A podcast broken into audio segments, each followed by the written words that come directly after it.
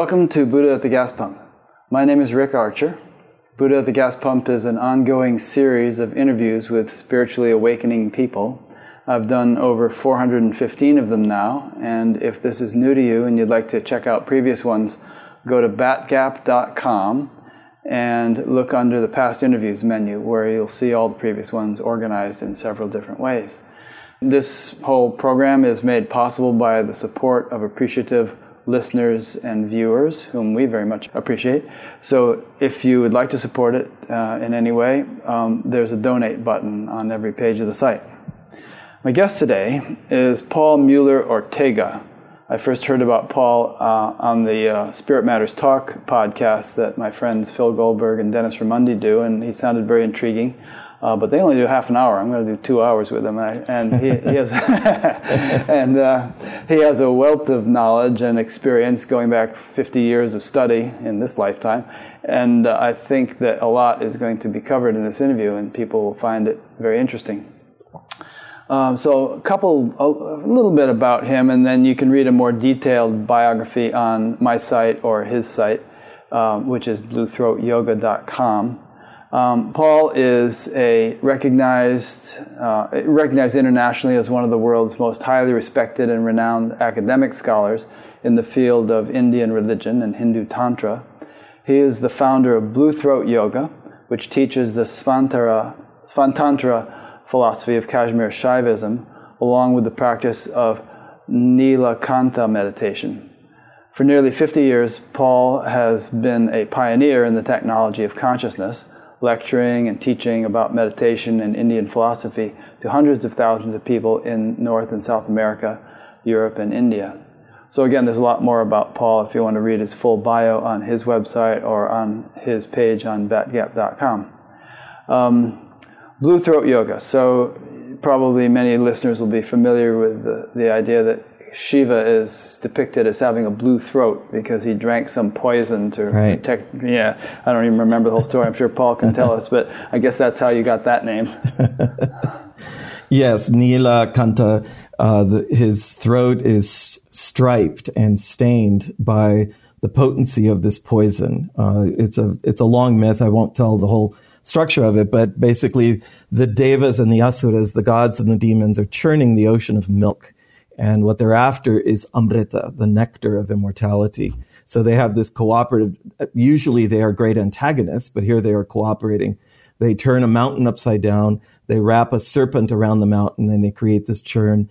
And all kinds of amazing things come out. And uh, for me, this, this churning of the ocean of milk is an extraordinarily beautiful mythic metaphor for the whole process of yogic sadhana. There's a churning of, of consciousness. Many different things emerge in the story. The nine trunked Airavata albino elephant, this huge gem, all these, the goddess Shri, all these things. But then at a certain moment, poison begins to emerge and it surfaces as this black, icky, gross kind of stuff. And um, Lord Brahma and Lord Vishnu, who are overseeing the whole matter, um, basically don't know what to do, so they call Lord Shiva. He comes in the form of the mantra. Actually, he's called the mantra murti.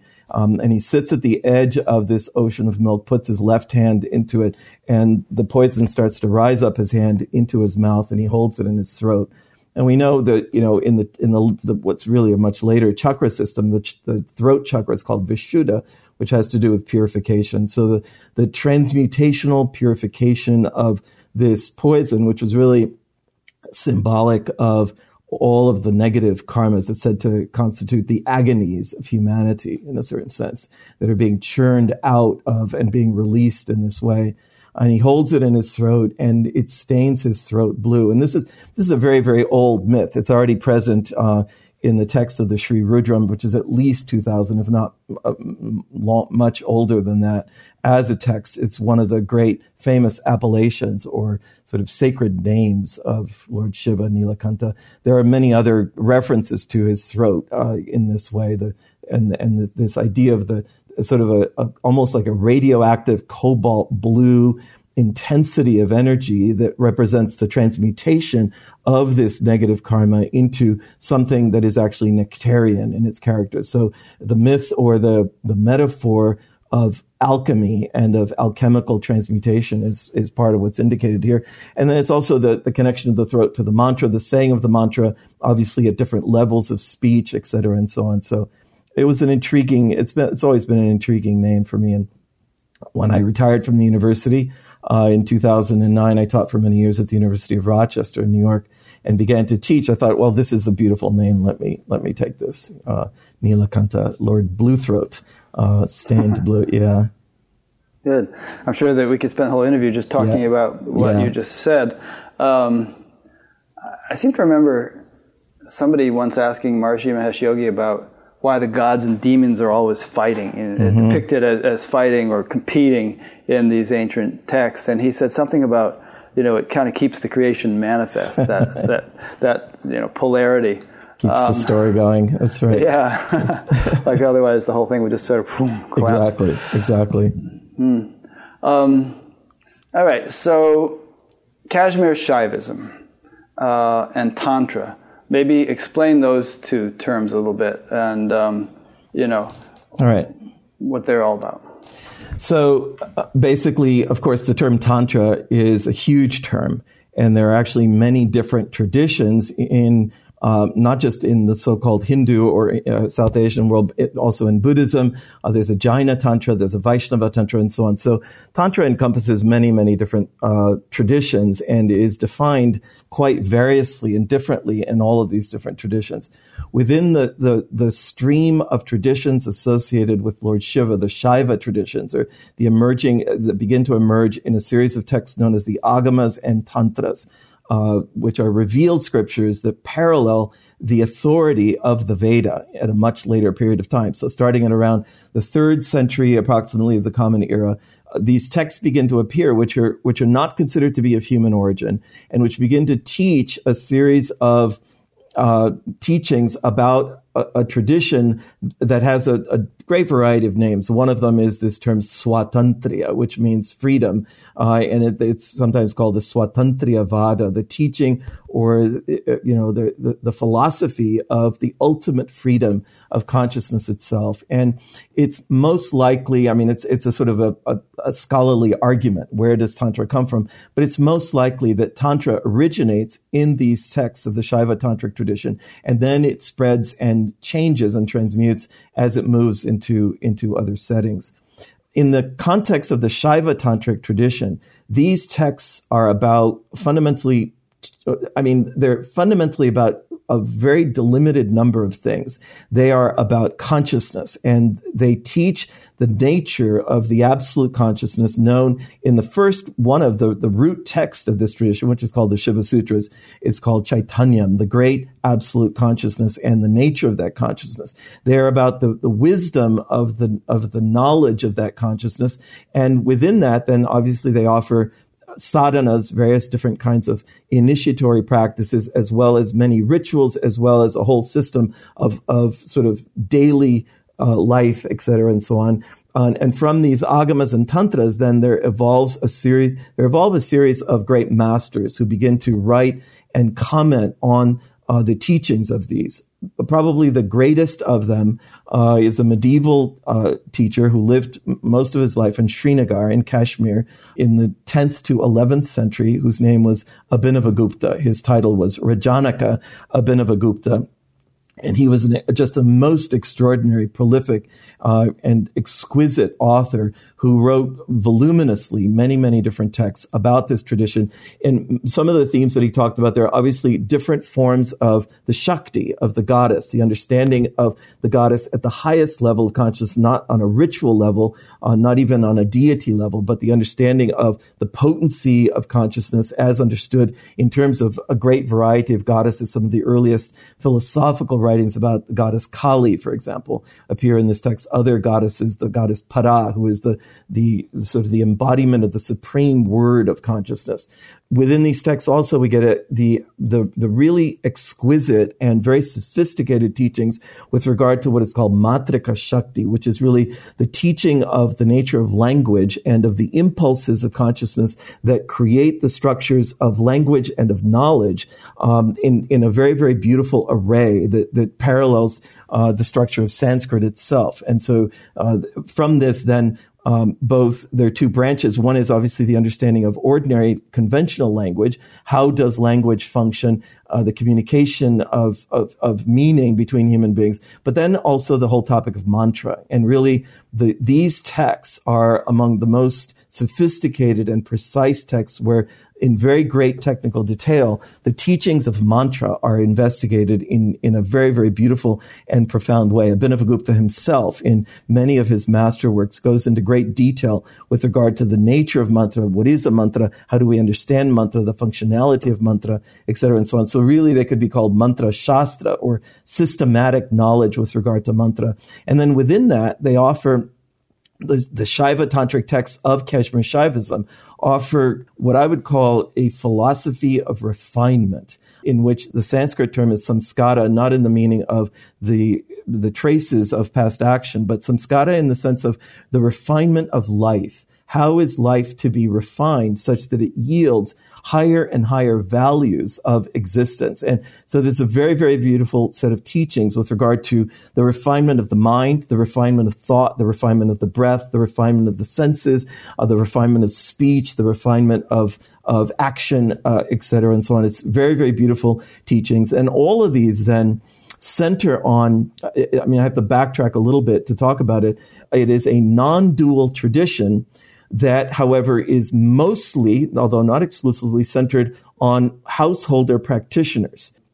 I'll talk about that more in a little detail. Now, one of the things that happens historically is that this tradition gets lost. There are many, many reasons for this. Uh, one is sort of the, you know, initiatory, a, initiatory lineages just trail off as Islam begins to come in to Kashmir uh, with the movement, you know, the whole Mughal Empire and so on into Kashmir. Then the the support, the term Rajanaka, which was Abhinavagupta's title, it was a hereditary title, actually means one who is a Brahmin who is supported by the Maharaja. It's a very, very uh, interesting term. Um, that support vanishes. And so clearly these extraordinary scholarly and also extraordinary learned, but also enlightened masters um, lose the, the, the, the, we could call the cultural and even economic context uh, for their life, and it doesn't become possible for the tradition. So uh, within about 200 years of Abhinavagupta's life, the tradition dies out almost entirely in the north of India. In previous to that, it has spread throughout all of India, and the influence and the impact of these writings and of these texts is to be found all over in many different places, and, and libraries in India find uh, the texts of this tradition are there, but as a living initiatory esoteric lineage set of lineage streams. Uh, the so-called Kashmir Shaiva, which is really a modern term, uh, not very precise term. it has some problems, but um, disappears really. And what happens is the texts of these tradition of this the various branches, there are various sort of schools within so-called Kashmir Shaivism, are preserved uh, in manuscript form in Srinagar and and really they're sort of copied and recopied and preserved as treasures. But really, there's very little understanding of the actual practice, and and we don't have knowledge of any other masters in this tradition until the 20th century. And in the early uh, 20th century, uh, the Maharaja of Kashmir uh, finances a research project for the publication of these texts. And over the course of about 30 years, uh, his small sort of uh, research department, it's called in Srinagar, begins to publish starting around 1918 into the 1930s and 40s prior to World War II. Uh, and these books are then sent out to a variety of universities around the world where most of them sort of languish in deep storage, et cetera, and so on my own encounter with all of this was uh, when I was in graduate school in 1973. My teacher in, in, graduate school, Jerry Larson, who's an extraordinary scholar of yoga, uh, just an exquisite um, professor. I was very lucky to have him as a teacher. Um, we were in, I don't know, it was like third or fourth year Sanskrit, went over to the library of the university, and he showed us these 72 more, actually, volumes of the Kashmir series of texts and studies, as it's called. He is a scholar. He's still writing and producing his scholarship, uh, though retired from the university. Jerry was a scholar, uh, is a scholar of, of, classical yoga, Patanjali yoga, and classical Sankhya, but he was interested in the teachings of the 25 tattvas or principles, reality principles in Sankhya, and where we get different versions of that. And one of the different versions we find are the, the 36 tattvas in the classical the teachings of the so-called Kashmir Shaiva tradition. So anyway, long story short, that's where I was first introduced to uh, this tradition in graduate school, and I've been pretty much fixated and fascinated and obsessed uh, with it ever since. Now, obviously, Tantra for many, many years, I was a member of a small scholarly group. It's still in existence. I don't attend the meetings anymore, the Society for Tantric Studies. And pretty much, the, I would say the first five years of our meetings, what we did was argue about the meaning of Tantra. It's a, it's not an easy thing to define. But in the context of the Shaiva, of the Shaiva Tantra tradition, Tantra is uh, the, the systematic science the Chit Shakti Vidya. It is the wisdom or the systematic knowledge of the potency of consciousness. It is about mantra shastra, about this extraordinary technology of mantra in very acute and refined detail. Uh, very, very beautiful teachings there. It's about refinement, and it's also it also offers a an esoteric path uh, for householders that is non-dual. Um, and and you know historically, what happens is that the non-dual tradition that sort of wins the day historically in India is, of course, Vedanta, particularly Advaita Vedanta, which is a renunciatory tradition. And what one of the things that's been lost is it's recovered now, but historically was that there was a parallel tradition, which was this tradition of the so-called Kashmir Shaiva tradition, which was a non-dual tradition for householders, for householder practitioners, that was a parallel path and that that parallel path for householders was lost in a certain sense, or at least it was lost from public view. Obviously, there are always the stewards and the guardians behind the scenes and the, and the teachers and so on who are maintaining these things in some way or another. But in terms of a widespread knowledge of Abhinavagupta, the predecessor teachers of Abhinavagupta, who start out with you know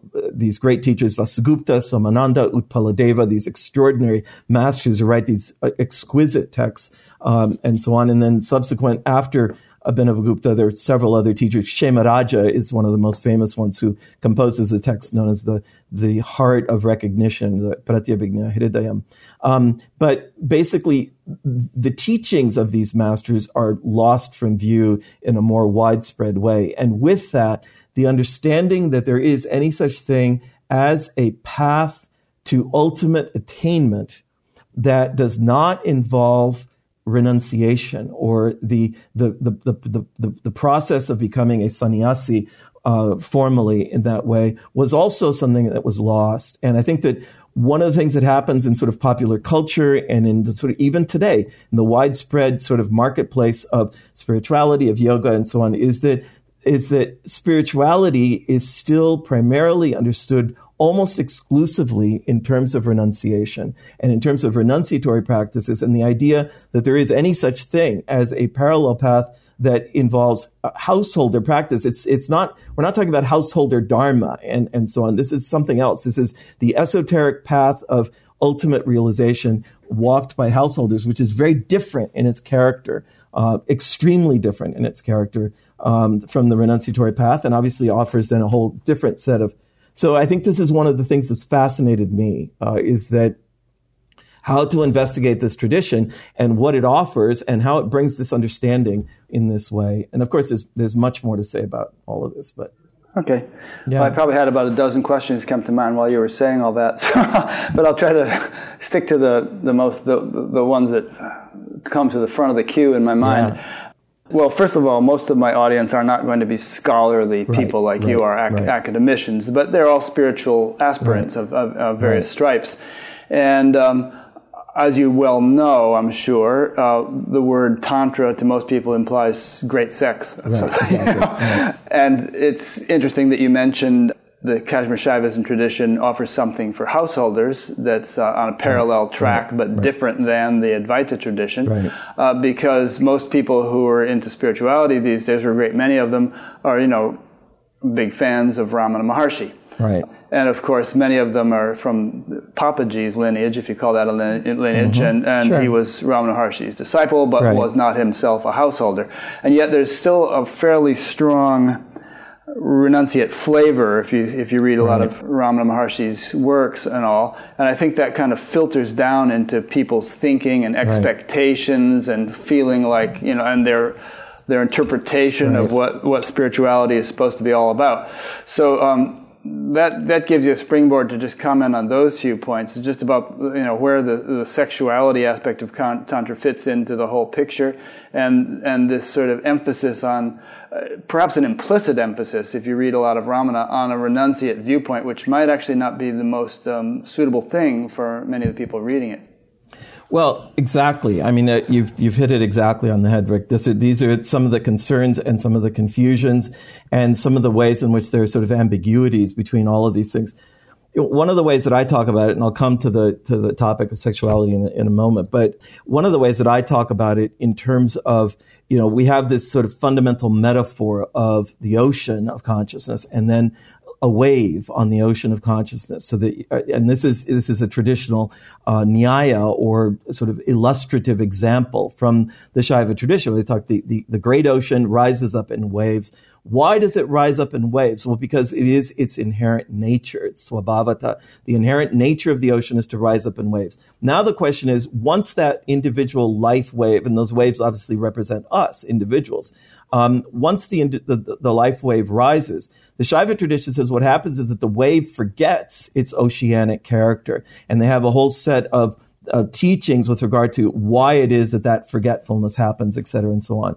Then there is the, uh, and I can go into that later if you want, but then there is a whole set of teachings with regard to upaya, as it's called. Abhinavagupta brings forward the method. He says, how is it that having forgotten that oceanic totality of consciousness, we can recover that oceanic totality? And he says, upaya. Now, within that, then he offers. Which means skillful means, right? it means method. Yeah, method. skillful means is the translation usually in Buddhist texts. Oh, um, here, here it's sort of method or sets of practices. Um, okay. And, and he offers actually four um, uh, different upayas in his teachings. It's, it's really fascinating. The richness of his teaching isn't just to offer one path or set of methods. He offers actually four, um, and we can look at that also in, if you want to. The, the, however, the point I'm coming to is to say, within that, in the application of method or practice to the life wave, there are two different directions. One is that says, now that wave has risen, and therefore it must subside. So the, the way for the wave to recapture its oceanic totality is to subside as an individual wave. And in fact, renunciatory practice asks, you know, so we say even in the Yoga Sutra, there's right at the beginning, the whole notion of nirodha, or cessation of the activity of the awareness, chitta vritti, nirodha, uh, is the definition of yoga. And it's, this has all been understood in terms of saying the individual life wave has to subside. Not only must it subside, it must be negated, annihilated, and completely, you know, stopped so that all that's left is oceanic in its character. And there's a whole set that if one looks at renunciatory practice, one will realize it's about, it's about annihilation. It's about the annihilation of any separateness. It's also about the annihilation or the uprooting of any form of impulse of desire, any agenda toward action, any form of investment within the relative structure of reality. It's the dissolution of all of that. Now, the Kashmir Shaiva tradition offers a very different perspective on this metaphor. It says, look, it's actually very different. It's the exact opposite. The life wave must be involved in a set of methods or practices, a variety of different terms that are used for this, by means of which the individual draws from that oceanic totality at its base to cause the wave to rise higher and higher and higher and higher and and and and so that eventually the entire ocean will rise up into an individual wave. And and and therefore it's it's a very different perspective. So you have you know i talk about the life wave amplification and refinement. So it isn't just about drawing something but it also has to be refined. It has to be continuously refined through a series of stages in the journey of consciousness. And that that is that is exactly it's 180 degrees opposite in terms of the directionality of, of practice uh, that's involved. It's not about, also, it's not about the negation or the eradication of all impulses toward investment in action. It is about the purification, if you want to call that, I'll use that term, or the, the um, dissolving or negating of um, life damaging impulses, but it's actually about the investment and fulfillment of those impulses or agendas of life that rise up within the individual. So, so the, the empowerment of desires, as it were, not desire just in the, in the sense of sexual desire, but any form of investment towards life, creative, any form of creativity, any form of action, and so on. How is it that those impulses and agendas of life can best be fulfilled? And that, that a set of a, a set of practices by means of which that is being supported rather than the, the, the, the, the notion in the renunciatory path is the eradication. It's really the, the deracination. It's pulling everything up by its root. So there's nothing left of any separate impulse. And it's, you know, renunciatory practice, if practiced authentically, and it is renunciatory practice is, is, and, and paths are exquisite. They are very beautiful. The question is, most people don't find them suitable for life. It's what is compatible with life. This is the issue. You see, so what was lost then was this non-dual householder, non-renunciatory set of, of practices and initiatory paths and esoteric teachings and so on, uh, within which then what was happening was not the eradication of, of, of separateness, but rather the, the drawing at the base and the rising up in, in the Sanskrit term uh, Abhinavagupta uses Purna Ahanta, the perfectly fulfilled great I am consciousness. So that it's this rising and rising and rising. And then he has a map. It's a very interesting map um, that's interesting to look at with regard to stages on that journey, various levels of the rising of consciousness toward higher and higher stages. So he, it's it's not about a single uh, stage. It's it's a multi-tiered kind of map that it's also very interesting. So. So what you just said about the rising of the wave to become, you yeah. know, the whole ocean rising right. in a wave, um, I presume that you're implying, correct me if I'm wrong, that not only, well, I was kind of reminded of all these verses in the Gita, like, yeah. you know, establish in yoga, perform action, right. or y- yoga right. is skill in action, exactly. and things like that. And the emphasis being that, um, you know, enlightenment is not merely about renunciation, but actually can be a, a tremendous uh, boon in terms of more effectiveness right. in, exactly. in the world. Exactly. Not renunciation in the world, but actually being more accomplished exactly. more in the world. Right. Yeah, and that's not incompatible. So it's, right. it's there in the traditional Hindu texts, yes. but then, uh, you know, Shankara's lineage was all renunciates and uh, it probably got swept under the rug. That was the the implication of spiritual development yeah. for, for the vast majority of people. Yeah. Yeah, and I, yes, and I think I mean this is it, it's complex. It's obviously a long history that spans at least a thousand years, if not more, of various kinds of evolutions. One of the fascinating details within all of that is that one of the places actually where the tantric tradition survives is actually in the very center of the Shankarite orders, uh, the, the mathas of Shankara, as the later form of goddess centered uh, Sri Vidya, where the, the practice of Sri Vidya becomes the esoteric practice of the of the monastics, um, and and so on. But it is it is kept sort of uh, sort of as the seek, most secret teaching or the most uh, restricted teaching in that way um, and so, I mean, it, it's it's quite complicated, and I'm I'm sort of painting with a broad brush here, but it's one of the places where the tantra actually survives is there. But it, but generally speaking, this idea of a householder esoteric path uh, that is non-dual in its character has been lost, and it's been lost from view. And and part of what the I think that you know the, over the last hundred years or so, the the, the recovery of a somewhat lost tradition of so-called Kashmir Shaivism has been a, it's a collective enterprise. Obviously, it's not any one individual, but there's been an interesting emergence, if you will, of this tradition and of its teachings and of the writings of its masters and so on that that gives us offers us a very different picture and a very different perspective and something that's very it's actually interestingly modern in a certain way. It's interestingly compatible with uh, the aspirations of many people in our modern world where they uh, people are not necessarily all flocking to become renunciates so on. So, yeah. to say the least. Yeah. Yeah in fact, another, you know, I, I, try to keep my audience in mind during these interviews, and, and one bias or opinion that I often hear aired is that, um, you know, all this stuff about gods and goddesses and all the, the sort of all the trappings of the Hindu tradition, the Vedic tradition, seem like so much diversity to people, especially yeah. if they've been reading a lot of Ramana, and they think it's all dualistic, all that stuff. Right. Why why don't we just cut to the chase? And, and, there's only one reality, and we shouldn't get hung up in, in all these details, and so on. And so I don't know, address that doubt. Well, I mean, I think it's it's also a question of taste the spiritual path many times responds to what we're come into this life, you know, and what people's tastes are, what their previous experiences, what they're, what they gravitate toward, what form or, you know, like Joseph Campbell talked about the masks of God, what mask of reality is appealing to us in a certain kind of way. That's part of what, you know, in the Hindu tradition, they talk about the Ishta Devata, the, the, the, the, the desired form of the deity that speaks to you most powerfully is the, is the form of reality that you can most easily approach approach that's closest to your heart uh, in that way. And I think that th- there's no question that you know one of the one of the boons of this time is the sort of the almost infinite variety of different paths that are available. The the downside of that boon obviously is a tremendous amount of confusion uh, with regard to um, aspects of all of this. But nevertheless, uh, yes, one, one it is clear that the conventional Hindu religion, to separate conventional Hindu religion,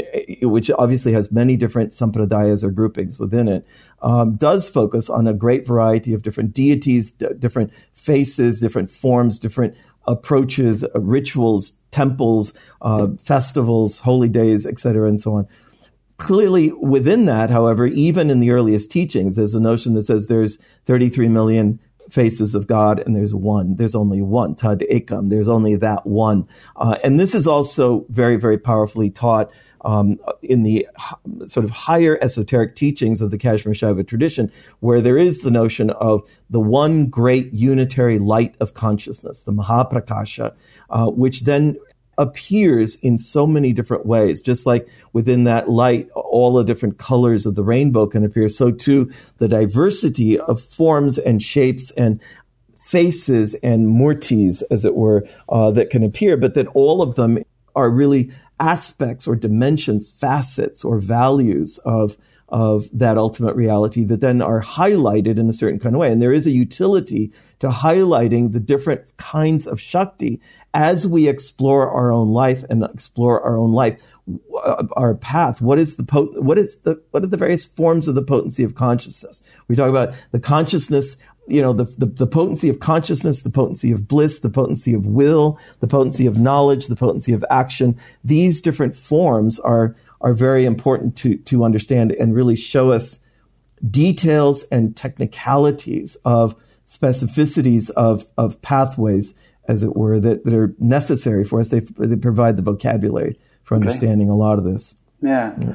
So, um, a couple of themes here uh, I want to bring in. I'll read a couple of quotes from you in order to introduce them. One is the sort of progressive nature of, of spiritual development, mm-hmm. and the other is the sort of the two step process of knowledge and experience. Yeah. So, with regarding the progressive nature, um, Here's a quote It is only through repeated inquiry, prolonged contemplation, and a continuous process of returning to themes, concepts, and understandings over time that we truly refine, advance, and penetrate into the deep marrow of what is conveyed in a revelatory text such as the Shiva Sutras. And um, here's another quote the, the notion of Vikalpa Sam, samskara, right. the progressive refinement of understanding, is presented by the great Mahasiddha Abhinavagupta in the Tantra Loka. So a lot of people take exception with that kind of notion. They say, again, they say, cut to the chase, realize that you're that. All this notion of a progressive path, ongoing refinement and development is just going to keep you chasing the dangling carrot you know, always looking for something over the next horizon. You're never going to arrive. Um, so, how do you reconcile that objection with what I just read. Right. Well, I mean, this is where uh, before I was referring to Abhinavagupta offering what, the four upayas, and he talks about four different methods, and these are gradated understandings of spiritual paths. He does speak almost immediately. This is in his massive work called the Tantra Loka, Light on the Tantras, which is an extraordinary, huge commentary on these revealed scriptures of the Tantras and Agamas of the Shaiva tradition. Almost immediately, he wants to say there is the anupaya, which is the non-method method in which the only thing that is operative is grace. There is no path, there is no mantra, there is no initiation, there is no progress, there is no transformation. It is instantaneous in its character and, and really relies on no form of effort or action or investment of the individual. And he makes and a place. To what percentage of people do you feel that that well, pertains? Well, that's the issue, exactly. he himself says uh, it's a pretty small club. It's like yeah. membership in this club is pretty small. He wants to account for the fact that, you see, eh, he's, he's speaking about the freedom, the swatantriya of reality. And he says reality is so free that if it, quote, wants to, it can liberate someone instantaneously, even if they're not g- good person. It has nothing to do with their karma in a certain way. They could be potentially instantaneously liberated. And he does make a place for that. And he says, yes, there is that notion of the instantaneously liberated masters or masters who even are born enlightened, the Janma Siddhas, as they're called, who are born already liberated, already free, do not have to walk any form of progressive path or whatever. He says, however, if that is not the case for you as an individual, then there's clearly something that needs to transpire. And the, the inquiry then is the inquiry into what is that something that must transpire? And and basically in a lot of different places. And he goes. This goes back also to the teachings of one of the great tantra texts, the most extraordinary text called the Vijnana Bhairava Tantra, which is a, a the, the one of these tantras that's entirely devoted to meditation, where it says, look, any notion of approach to the non-dual has instantaneously invoked duality. The moment that you talk about non-duality and then you say, now I'm going to move toward that or enter into that or whatever, you have posited instantaneously duality in that moment. And the question is, how do you overcome that? How do you overcome that paradox that says, yes, you can say everything is, is one, there's only one thing, immediately enter into that. And Abhinavagupta says, yes, for some people that happens spontaneously, automatically, effortlessly, without any form of investment, initiation, teachings, path, nothing. It just happens for them. That's great. It happens. It does happen. But for the rest of us, for whom that has not happened in that way, then there is the notion that says, well, what are you going to do? See, yeah. what are you, what are you going to do? This brings up a question that I often run into, um, which is that a lot of people read a bunch of books and they they say, "Yeah, I get it. It's all non-dual," right, and right. and then they kind of assume that that intellectual understanding is what these books are talking about. They right. don't realize that they're mistaking an understanding for the the experience that the books exactly. are referring That's to. Right. so right. there's a second point I wanted yeah. to raise with you, yeah. which is about the jnana vijnana, right. neither experience nor understanding alone truly suffice for the growth of true wisdom on the spiritual right. path. They're right. like two legs that you need exactly. to walk on. That's right. Both should develop a pace. Exactly, exactly. It's an extraordinary teaching.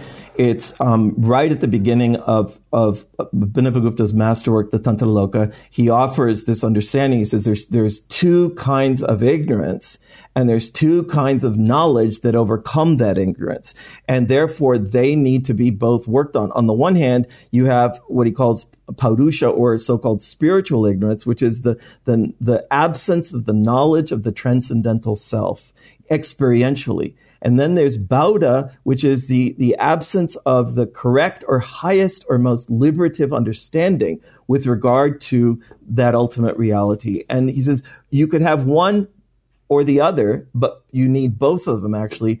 That both of them need to be there. And that what often happens, and something I, I talk about a lot in my own teaching, is that is that there's a lag between people have experiences but they but there's a lag in terms of their understanding of what those experiences mean signify convey or the import or the true value of them. And that in that in that in that differential between their depth of spiritual immersion into reality in a certain way but then the the continuation of the animation of superficial or inadequate ways of thinking about all that conceptualizing they perpetuate then a form of ignorance for themselves. It's only when the, so therefore uh, uh teaching of the kalpa samskara, which you mentioned before, the refinement of conceptualization says, yes, there must be this, a set of practices by means of which there is immersion in ultimacy. He, one of the terms he uses is hridaya vishranti, reposing in the great heart of the absolute, a set of practices that take us there. And by the way, the teaching with that says shaivi mukam ihochyate in Sanskrit, which means here in this tradition, it is the Shakti, that functions as the doorway or access point to that ultimacy. One cannot approach that ultimacy directly, says the tradition. It, one, one must have the intermediary of the Shakti, hence the extraordinary focus on the different kinds of Shakti uh, in this tradition. The, the, the Shakti creates the pathway or the access gate or, uh, or the means to it to, to enter into that. But having entered into that, then the question is, how is the person still thinking about the whole thing? How are they understanding it?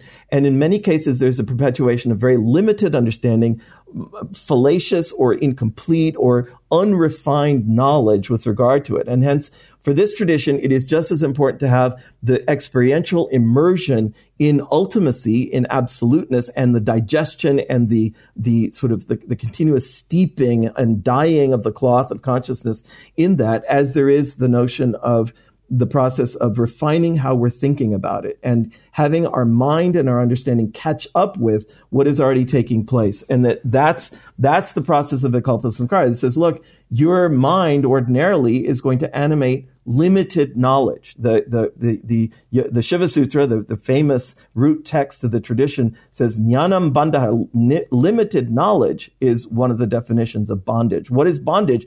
Bondage is limited knowledge. It's not the complete absence of knowledge. It is a knowledge that is inadequate, crude or superficial, incomplete, insufficiently refined, potent, and and and aligned with, or in in sort of congruent, um, sort of um, smooth coherence with the ultimate reality itself, and therefore that process of the refinement of, of, of understanding, the refinement of conceptualization is just as important in this tradition as, as the process by means of which there is the continuous um, immersion in that vastness or spaciousness of, of consciousness itself. That's jnana vijnana. The, the intellectual knowledge and the experiential knowledge are, are, he says, are, they mutually nourish and feed each other. This is right at the beginning of the Tantra Loka. And eventually, as both of them mature and grow over time, and the, yes, there is this alternation. As our experience grows, so too does our capacity to understand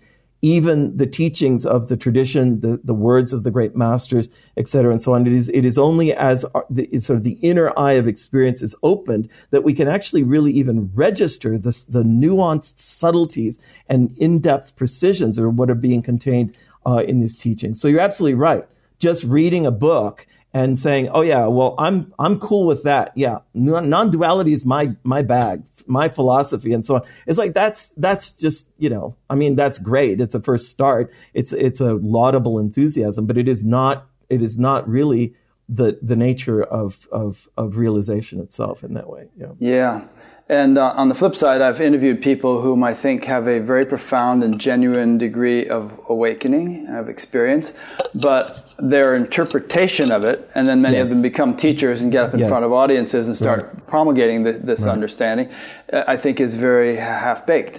And I think it confuses people. And many of them well, many of them, not only are they espousing some understanding, which I think is limited or erroneous, but at least in my opinion, but they may not be offering any actual prescription for developing the sort of experience they are having. Right. And so people sit there and they get kind of uplifted and inspired by what right. they're hearing right. and they sure. kind of resonate while they're sitting there. Yeah. But I don't really yeah. know how productive it is. Well, exactly. I mean, I couldn't yeah. agree with you more. Exactly. It's very well said. Yeah this is the issue. And, and I think that we're in a phase in which we are maturing very rapidly with regard to our understanding of overall maps of spirituality, maps of enlightenment, and different models of practice and of schools of practice and teachers and so on. There's a, it's an extraordinary process of transmission that's been happening to the West for the last 150 years, if we want to think of it in terms of some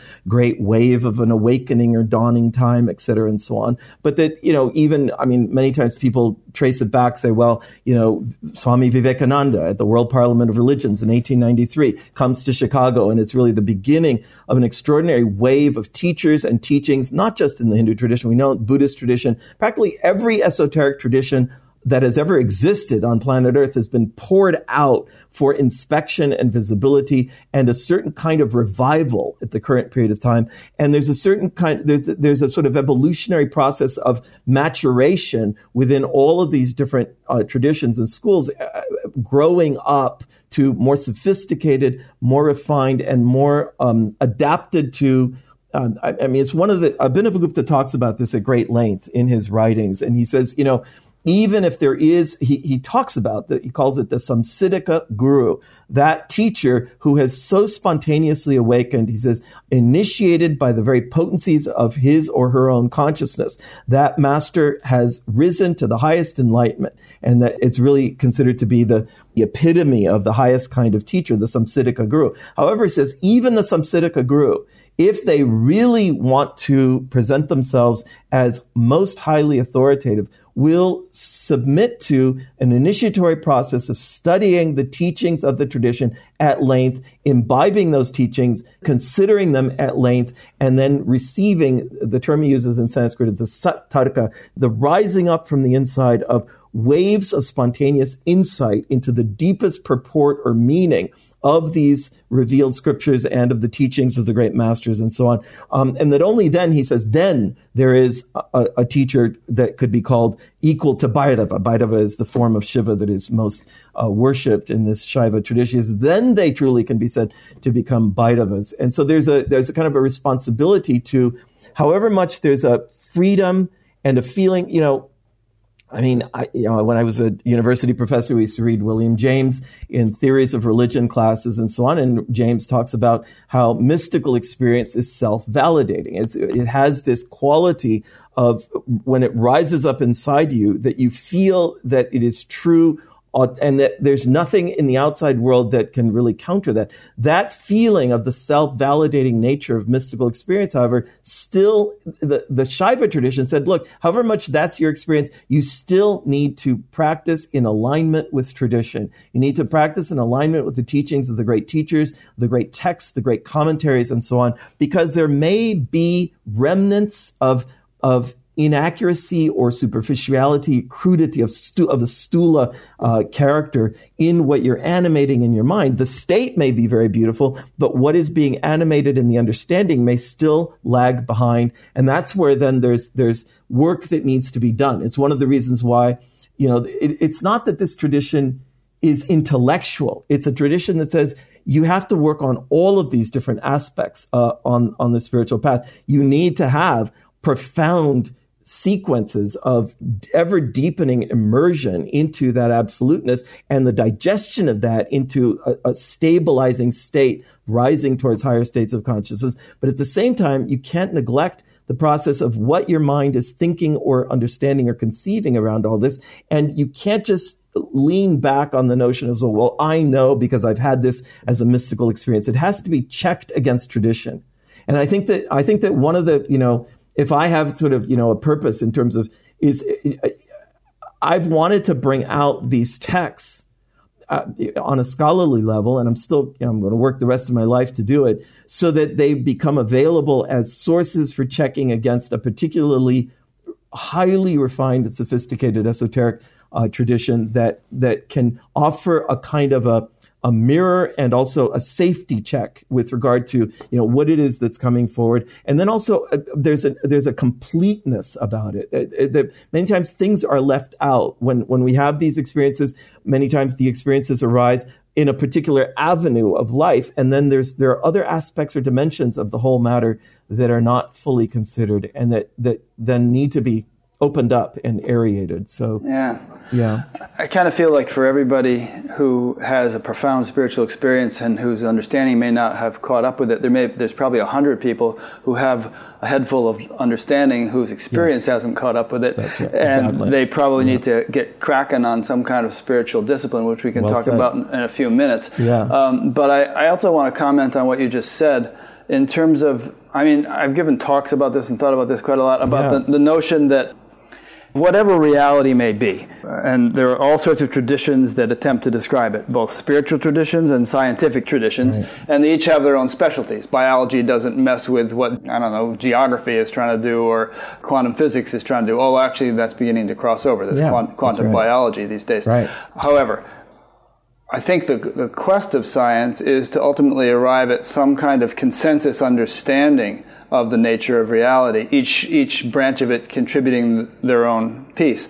And I, I, would think that spirituality could and should aspire to the same thing. And there are so many traditions of that throughout the world, but really they're all talking about the same reality ultimately, just coming at it from different traditions, different cultures, different ages. But then the two of those should be able to merge in some kind of grand unification. Mm, and, you know, I could envision a society maybe a thousand years from now or whatever in which the whole distinction between science and religion seems ludicrous and that yes. we use subject and objective tools of gaining knowledge in, in harmony with one another to gain a complete understanding of the full range of reality, both the things that concrete material instruments can measure and the things that this more refined instrument uh, called the human nervous system is uniquely um, qualified yeah. to measure. Beautiful. Yeah, yeah. exactly. I mean, I, I couldn't agree more. That's exactly it. And, and that, you know, it's, I mean, this is where, you know, Indian philosophy generally, in all of its different branches, talks about the pramanas, which are the modes or means of knowledge. So how do we know things, you see? And what the, what the, what the, there, there are seven or eight or nine of them, depending on what different schools uh, you look at, but basically it boils down to three.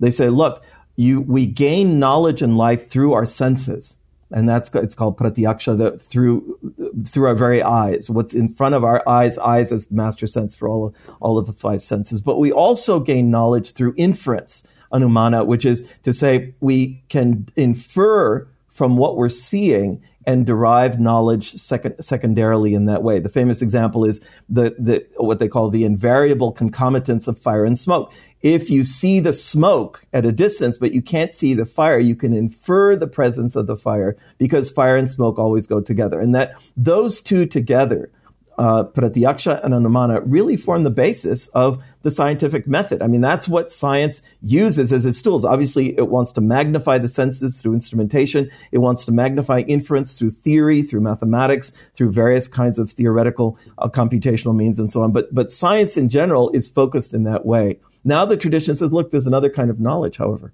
It's called agama. And, and it is, it is of a very different character. It is the knowledge that reality has of itself spontaneously and automatically, and the way that that knowledge reveals itself within human beings, and that that knowledge is not able to be um, as it were, collapsed down to the sort of perception, perceptual or uh, inferential kinds of knowledge uh, that are derived from the other pramanas, and that most of so-called spirituality or spiritual paths then derive from a kind of, of knowledge that emerges spontaneously from reality itself and that has been transferred to individuals through extraordinary individuals themselves. And that this, this then creates an, uh, just an extraordinary consideration is how is it that using this instrument, you mentioned the nervous system, it's a very beautiful phrase, this, the, the, the, the physical and subtle bodies, as it were, and their state knowledge can begin to arise spontaneously from within, and we as individuals can begin to serve as vehicles for the transmission of a knowledge that is not born of our surface intellect. It's not born from our cleverness or intelligence or our accumulation of data or our sort of inference around that. It is, it is somehow this notion of something that emerges spontaneously from inside, fully formed and fully shaped. The, this is a practice and it, it receives a name, Abhinavagupta calls it bhavana. And, and, and bhavana then is this, is this extraordinary counterpart to meditation. He says, he says, first you have to go within and clear the field of the buddhi, the pre-egoic awareness space of the debris accumulations of the negative samskaras that have accumulated. There's all kinds of junk inside us. And it has to, it's, it's, there's physical stuff, but it's also subtle body stuff that needs to be purified away. When the buddhi is rendered sufficiently sattvic, which is to say clear and luminous and, and irradiated, ignited with light, then that becomes an arena within which the individual embarks on an adventure of invoking sequences of insight. And this is the, the most extraordinarily fascinating dimension of the Shaiva tradition, where they say you, you practice bhavana as a, a series of practices in which you begin to inquire at the very root of of the of the relative sphere of reality at the very doorway as it were of the absolute. You place inquiries at that place. And those inquiries will then shape themselves into sequences of responsive structured insight that then rise through from the from the very subtle level um, in, in terms of the vocabulary of the Tantra, it's called the Pashyanti, the visioning word. The word that is extraordinarily subtle is then concretized and rises up to become the Madhyama or intermediate dimension of thought. And then that has to be articulated in terms of speech in the Vaikhari, the spoken word. And, and it's almost that the, this as a tool or an instrument for the investigation of reality that says we as human beings can serve as, as explorers of this ultimacy and that what can arise from that absoluteness is endless. In other words, there's no limit. There's no boundary. There's no certain set of, of structures of insight. There's an endless streaming of spontaneously shaping and spontaneously arising insight from within, which is, which is ever more refined in its character. This goes back to what we were talking about with regard to uh, conceptualization. Because if that insight is arising but then it rises through the through the level of the mind where the mind is kind of jumbled and incoherent and and filled with sort of superficial or limited or contracted notions and ideas then it, you're filtering this very limpid stream through a kind of a muddiness and then it emerges. That's what emerges in that way. So it's it's a question of how do we sufficiently clear out the instrument of the human body and, and the subtle nervous system and so on, such that then individuals can serve as uh, source points and transmission relay stations in a certain sense for these extraordinary impulses of the ultimate absolute consciousness to rise within that. And that this is the understanding. Yes, it's the understanding of great teachers, but eventually it has to be the understanding of the destiny of humanity. In other words, how do human beings really rise into a golden era only by having this independent individual access to this ultimacy, not just in terms of the silence of transcendence into the absolute, but also in terms of of uh, being practiced and capable of receiving the streaming forth of these insights that then serve really they serve as the, the, they serve to guide they serve to orient they serve to inform they serve to inspire they serve to also permit the shaping of any kind of degree of complexity of knowledge whatsoever. And that this is the way we understand it is we say, well, the great masters had risen to that state. So they spoke from that dimension, this very limpid and clear level of their speech because they had cleared out and that the aspiration isn't just to meet such a master. The aspiration ultimately is to become such a being where that, that process uh, can arise and that that's, that's part of the vision of this tradition. So, so meditation and bhavana is this, this eliciting of sequences of spontaneous insight from within. It's very, very, very fascinating. And, and it's, it's a set of experiences. In other words, that it, it happens and you begin to have spontaneous insight from inside. And then as the process of the clarification and the refinement of consciousness proceed, so too, to an increasing, increasing degree, the ever more potent surging of different kinds of insights that then narrate, in a certain sense, the nature of reality, the nature of the absolute, the relationship of the absolute to the relative manifested structures, et cetera, and so on, and become the. So yeah. Anyway, this is this is all. Abhinavagupta talks about this a thousand years ago in extraordinary detail. Is the point I'm trying mm. to make? It's fascinating to find this in his text. Somebody sent me an interesting quote from Nisargadatta Maharaj the other day. Uh, this he said this shortly before his death. Apparently, he said, "Forget I am that." That was the title mm-hmm. of a book uh, yeah. of his sayings. He said, "I realized so much more since then. It's so much deeper."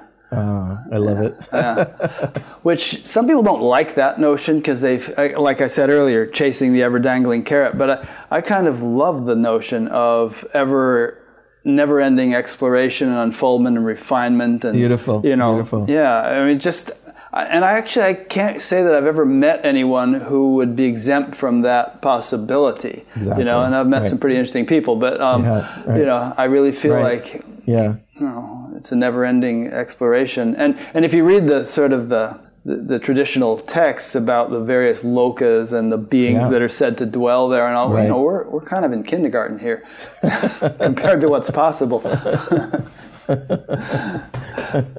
um, well, we're on this topic of you were talking about purification. Yeah. And um, I just want to read a question that came in from Raymond Schumann in Olympia, Washington.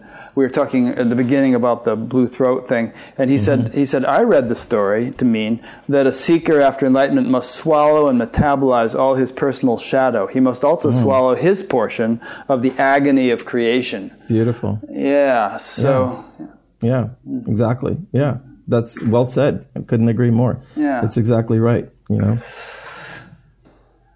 I remember um, Maharishi used to talk about stress as being Mm-hmm. impurities in the system and you know s- structural and chemical abnormalities in the nervous system which needed to be purified structural repair chemical purification Right. and these days the term neuroplasticity is, is popular Right. and Right. and you know somebody asked him one time well what happens if we got rid of all of our stress all of our individual stress he said well then you start taking on cosmic stress so you become a washing machine. That's right, exactly. And I think that I mean this is an old this is an old understanding, obviously, that says the presence of great masters on planet Earth has been possibly the salvation of the planet against annihilation. That great beings, even in their silence, even beings who do not emerge to have a public teaching or agenda or whatever, that, that the extraordinary purificatory potency of great enlightened masters on the planet has served to as a countervailing kind of impulse against just the, the, the sheer also ocean of horribleness as it were that, that has been accumulated in that way and Yeah. That brings up an exciting point. You know, um, Yeah. Thich Nhat Hanh said the next Buddha may be the Sangha. And um, I think we're at a, even though we've Yeah, had the possibility of nuclear annihilation for, you know, half a century now, um, I think that there, there are so many things now which have lined up to potentially kill us all. You know, not only the nuclear, but Right, you know, right. climate change and many, many other things. And I, I find that extremely exciting and significant that there seems to be some sort of epidemic of spiritual awakening taking place Yeah, in the world, right, which right. is unprecedented in our Right. in our memory, um, and that it might be just nature's way of um, providing the antidote, um, although it's not a done deal, but providing the potential antidote to some kind of really catastrophic thing. Yes. And I, I mean, I think that, you know, when I was talking before about waves of teachers, and I think at a certain moment, it's not that the wave of teachers is going to necessarily stop, but it becomes more and more our responsibility.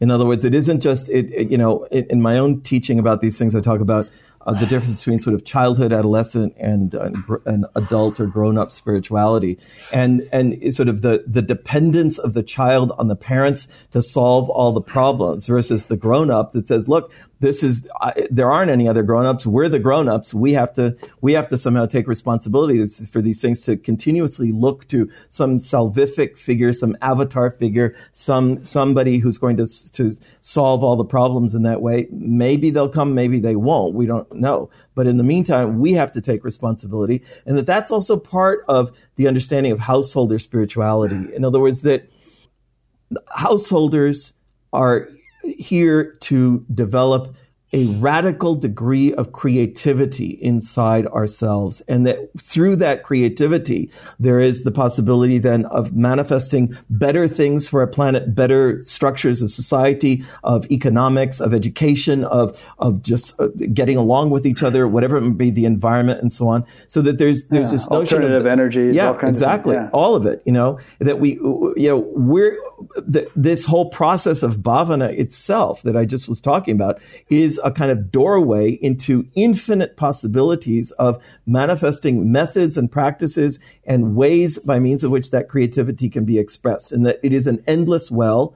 And it is our responsibility to tap into that. And that therefore it's extraordinarily important that more and more of human beings, you talked about more and more people awakening. And we know awakening is not the same as enlightenment. In yeah, other words, it's, it's, there are many exactly, degrees of it. Yeah. Exactly. So, so awakening has to be met with knowledge. It has to be met with practices. It has to be met with a vision of a path, a set of understandings, et cetera, and so on. And that that's part of what's taking place in a certain way right now. We say, you know, so waves of individuals awakening in all of these different traditions, then being met with understandings that will help to transform and shape life. And for me, this understanding of, of householder esoteric non-dual practice is very, very significant because it, it, it basically says, how do you access the highest form of the potency of consciousness within yourself? And how do you express that? You were talking about, you know, yoga is, is skill in action. And it says, how do you express that in the most complex ways, in the most varied sorts of ways? Because everybody has a different kind of genius. Everybody has a different gift that they're here to express and bring out from within themselves. Householder spirituality is also about a kind of radical stewardship and protection.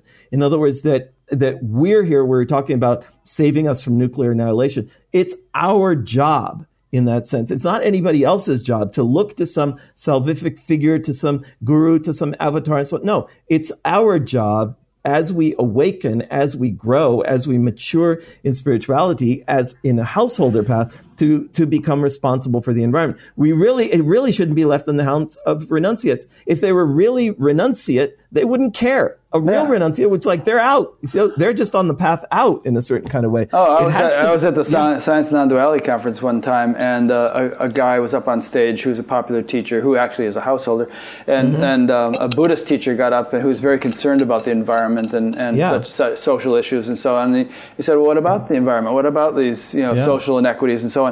And the guy on stage uh, was like, "Eh." you know, so the Earth is like a little speck of dust. No matter what, doesn't matter what happens mm. to it. Mm. And you know, it's, that to me, you know, seemed um, inappropriate. Uh, and unnecessary, and, and really not a, a right an attitude we want to promulgate. If right. uh, you know, I mean, you can't evolve spiritually unless you actually have a body and can breathe and can eat and so on. Right, right. And uh, you know, this is a marvelous place in which to right. accomplish spiritual evolution. Let's let's keep it going. That's right. And yeah. we're in the, you know, this is this is the Sandhya time. The Sandhya is the interval time or transition time hmm. between mm. so-called Kali Yuga and so-called Sat Yuga. It's there's we're in this long period of transition, which is kind of betwixt and between. It's not one, it's not the other. It's it, you know, it's like the dawn. Is the dawn nighttime? Is the dawn daytime? Well, it's it's a little of both you know, there's the, the remnants of the nighttime are still hanging around. And then there is the anticipation of the rising sun and so on and the, the coming new day and so on. And in that Sandhya time, the, the betwixt and between time, uh, which may last for a considerable period of time beyond our lifetimes. It's the sort of the establishment or the setting up of those structures that are eventually going to result in an, a radically transformed culture, a radically transformed planet, radically transformed way that human beings will interact with each other, uh, will live, will take care of the environment, uh, will manifest knowledge or creativity, the arts, whatever it might be, and that all of this is really in the arena of what the Shaiva Tantric masters envisioned in terms of the refinement of life and the drawing forth of these potencies of consciousness in manifold ways that they're, that they're expressed one of the interesting, it's a detail, but one of the interesting things is, you know, I mentioned Abhinavagupta as a teacher was kind of forgotten. The one place where he was remembered is in a kind of secondary agenda of his work, where he wrote about Indian aesthetics, the, the philosophy of art and artistic beauty. And his theory of art, the, the Rasa Dwani theory, uh, actually was, is well known and survived to this day. It was a kind of question about what is it that makes something beautiful in terms of an artistic uh, an artistic creation? And it's an it's really an application of the whole the whole spirituality of the Shaiva tradition. But that was kind of lost and yet his his aesthetic theory which so he was open to the arts. He was open to creativity uh, in that way. He was open to um, uh, to all the ways that human beings seek to express themselves in life and not just this notion of giving it all up or declaring it all to be an illusion. He doesn't say it's an illusion. He says it's only relatively real, but it's not an illusion. It's real. It's just relatively real. It's not absolutely real. Um, and, and so th- there's a difference between those perspectives. The, that you know sweep everything away and say none of this matters. It doesn't matter. You were never born. You never die. These are non-dualistic teachings that are appropriate for renunciates. But you can't you can't live that way as a householder. It's very difficult to uh, to tolerate. Yeah, there's that famous saying by Shankara, which Ramana often quoted, of you know the world is illusory. Brahman alone is real. Brahman, yeah. Brahman is the world. Yeah, um, exactly. And right. then there's that notion of mithya, you know, where dependent reality where, sure, a pot is nothing but clay, but it's still a pot. And exactly. it can, can be right. used as a pot and so on. That's right. You know, with regard to your mention of Kali Yuga and Sat Yuga and so on, I mean, Kali Yuga is said to be 432,000 years long, and we're only 5,000 years into it, supposedly. But I don't know if that chronology right. is actually right. correct. But I have heard it said that, you know, when Dharma reaches its nadir, then it may take a long time and slow, gradual decline to do that, but then it, sort of hits rock bottom and, and rises up to 100% of restoration uh, mm-hmm. in a very short amount of time, like maybe a generation. And perhaps we're beginning to see the signs of that. And, mm-hmm. you know, I don't know, you have any thoughts on that? We'll see. Yeah, I mean, it's, it's, you know. what can you say? I think these are powerful, suggestive, notions that don't necessarily translate mathematically or in terms of astronomy or in terms of the history of the universe, et cetera, and so on, but are rather um, ways of to understand the manifestations of time. I mean, mm. that you know one of the one of the meanings of Shiva, he's he's often called Mahakala, the great time, and this notion of the time manifests in different flavors and different, you know, in, in, in sort of modern times we just have well, time is the same all the time. It's just time. It's just you know, it's it's not different. But there's this notion that different kinds of things occur in different eons of time, and that that's this this teaching of the Kali Yuga, the Sat Yuga, Dwapara, and Treta are ways of of, of expressing this notion of kind of a, a, a pulsating transforming, evolving, and devolving structure of what's interesting about this theory of time is that things get worse you know, over time. It's like the, the Sat Yuga is there, and then it gets worse and worse and worse and worse. It's really quite depressing in a certain kind of way. But then there is the restoration or a revival or a rising up, and you know how long that's going to take to happen. It's also you know how long according to whom. In other words, that you know, are we talking human years? Are we talking divine years? It's mm-hmm. so for me, I don't. I'm not. You know, sometimes people have said, well, you know, the quoting this 432,000 years and all this stuff. It's like, well who knows? I don't necessarily need to take it literally. You know, yeah. it's, it's a very interesting notion that says we're on the threshold of something really astonishing. We cannot actually, from, from our current perspective, project and predict what is going to evolve because it's outside of the range of sort of the, the ordinary predictability of our mind, but we're on the, on the verge of something astonishing. And that there is a, there is a, there are waves of spiritually awakening human beings awakening, being born, and, and, and so on. And that this is part of what we're in the midst of. And that it is this, this, it, it's kind of a, almost like a planetary emergency where it's not as if we have all these perfect schools and these perfect teachings and these perfectly orderly things. It's just every single tradition is doing the best they can to yeah. manifest and express, you know, what they possibly can and add to the collective discourse uh, in that way. And I think that's, you know, the way I see it in terms of this Kashmir Shaiva tradition, it, it, it, it is very, very beautiful and it's extraordinarily inspiring and necessary yeah. for us to understand. You know, you just reminded me of something that um, Maharishi said on when we, he was training us to be teachers on my course. He said, "If a war is on, there's no time to train sharpshooters. Exactly. You just exactly. give people a rifle and send them out." exactly. so we were a bunch That's of right. bozos, you know, 20, 21 years old. You know.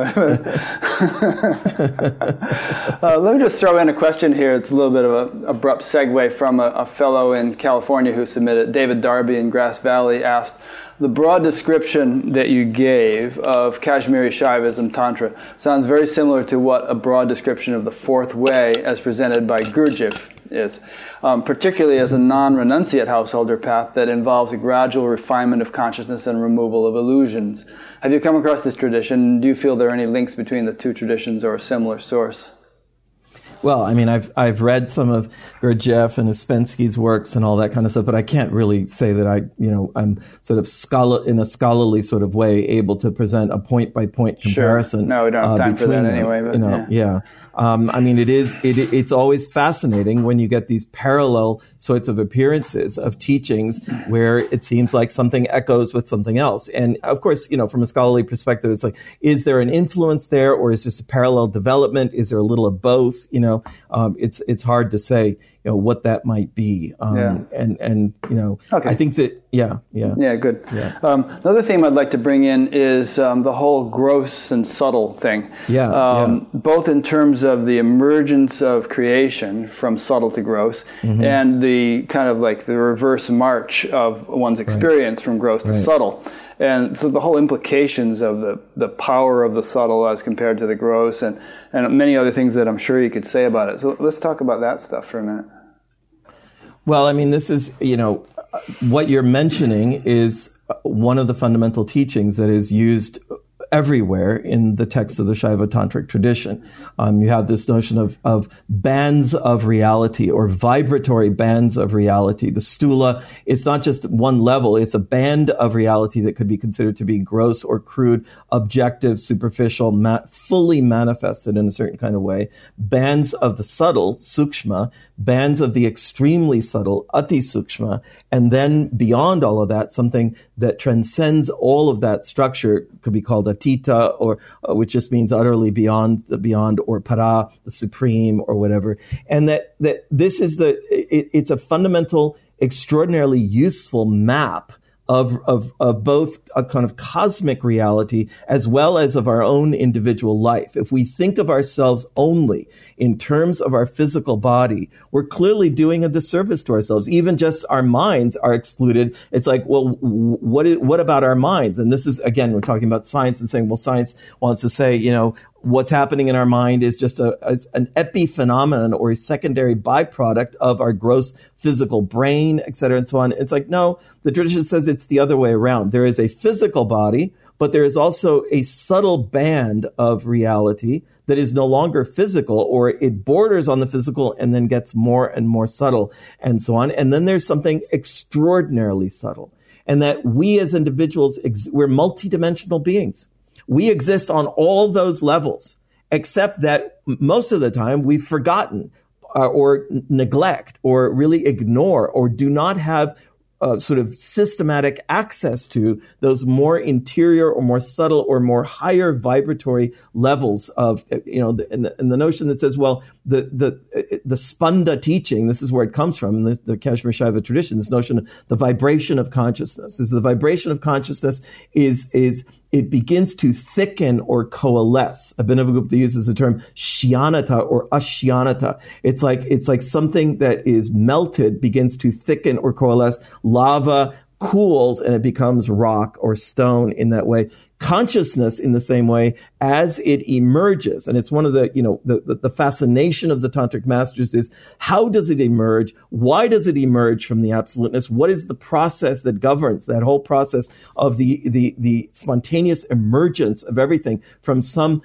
extraordinary transcendental source place, which can be called both full purna and also empty or or or completely uh, devoid of anything shunya. It's both at the same time. Um, and so why does that all happen? As it emerges it emerges first in at this level of the of the oh, what I usually talk about it as ati ati sukshma extraordinarily extraordinarily subtle. And what Abhinavagupta talks about there he says in that first spontaneous instantaneous emergence beyond the level of absoluteness. What manifests is called the Shakti Chakra, the extraordinary vortex wheel of the potencies of consciousness, an instantaneous manifestation of the total mandala of reality that contains all of the operating energies that will then go on to specialize and begin to modulate and express themselves in a great variety of ways. He said this extraordinary mandala, he calls it the Anakhya Shakti Chakra, the indescribable vortex wheel of power that simply emerges in this extraordinary expression. It's it's the the the emission in a certain sense. You have the absolute what breaches or breaks the transcendence of the absolute. He says it's a particular kind of Shakti called Visarga or emissional Shakti that is fundamentally uh, operative to finally force what is contained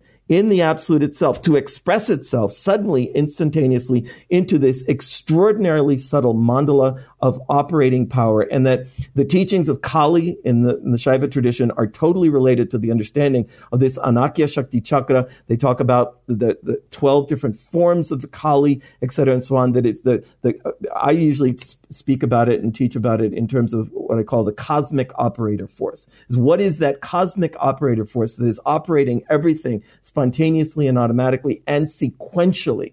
Because this is one of the other great teachings of the, of the, of the Shaiva tradition is the teaching of krama or of sequentiality from the non-sequential, absolute, formless, timeless, space of the absolute, there emerges sequentiality. And that sequentiality has as its first instance the expression of this extraordinary vortex wheel of power at the, at the uh, extraordinarily subtle level. At the level of, of, of our individual consciousness, it's there that the word, because you have the emergence of the objective universe on one track and the emergence of knowledge, language, and speech on a parallel track. And these are two parallel tracks of emergence that are happening. So you have the emergence of these cosmic operator forces on the level of the objective track of reality that will eventually oversee the manifestation and expression of all of samsara. Not just, we're not just talking about the physical universe. We're talking about all of possible samsara.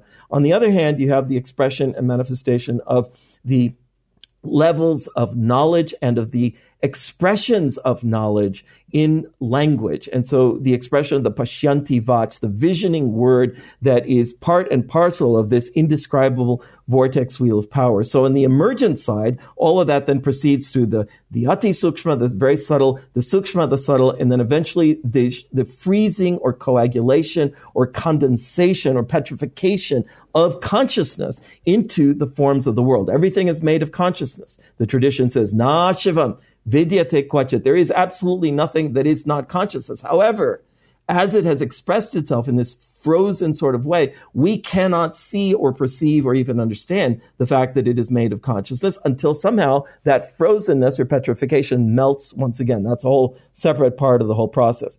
On the return journey, then at the individual level, we have the cosmic process of manifestation, the manifestation of individual life waves, or they're called anus, uh, individual transmigrating individual cells, the anus. And the anus are, are marked by the fact that they're, they're held in place in their individuality by what are called the malas, these sheaths of limitation. The fundamental one is called the anavamala, which brings, it brings about the absence of fullness.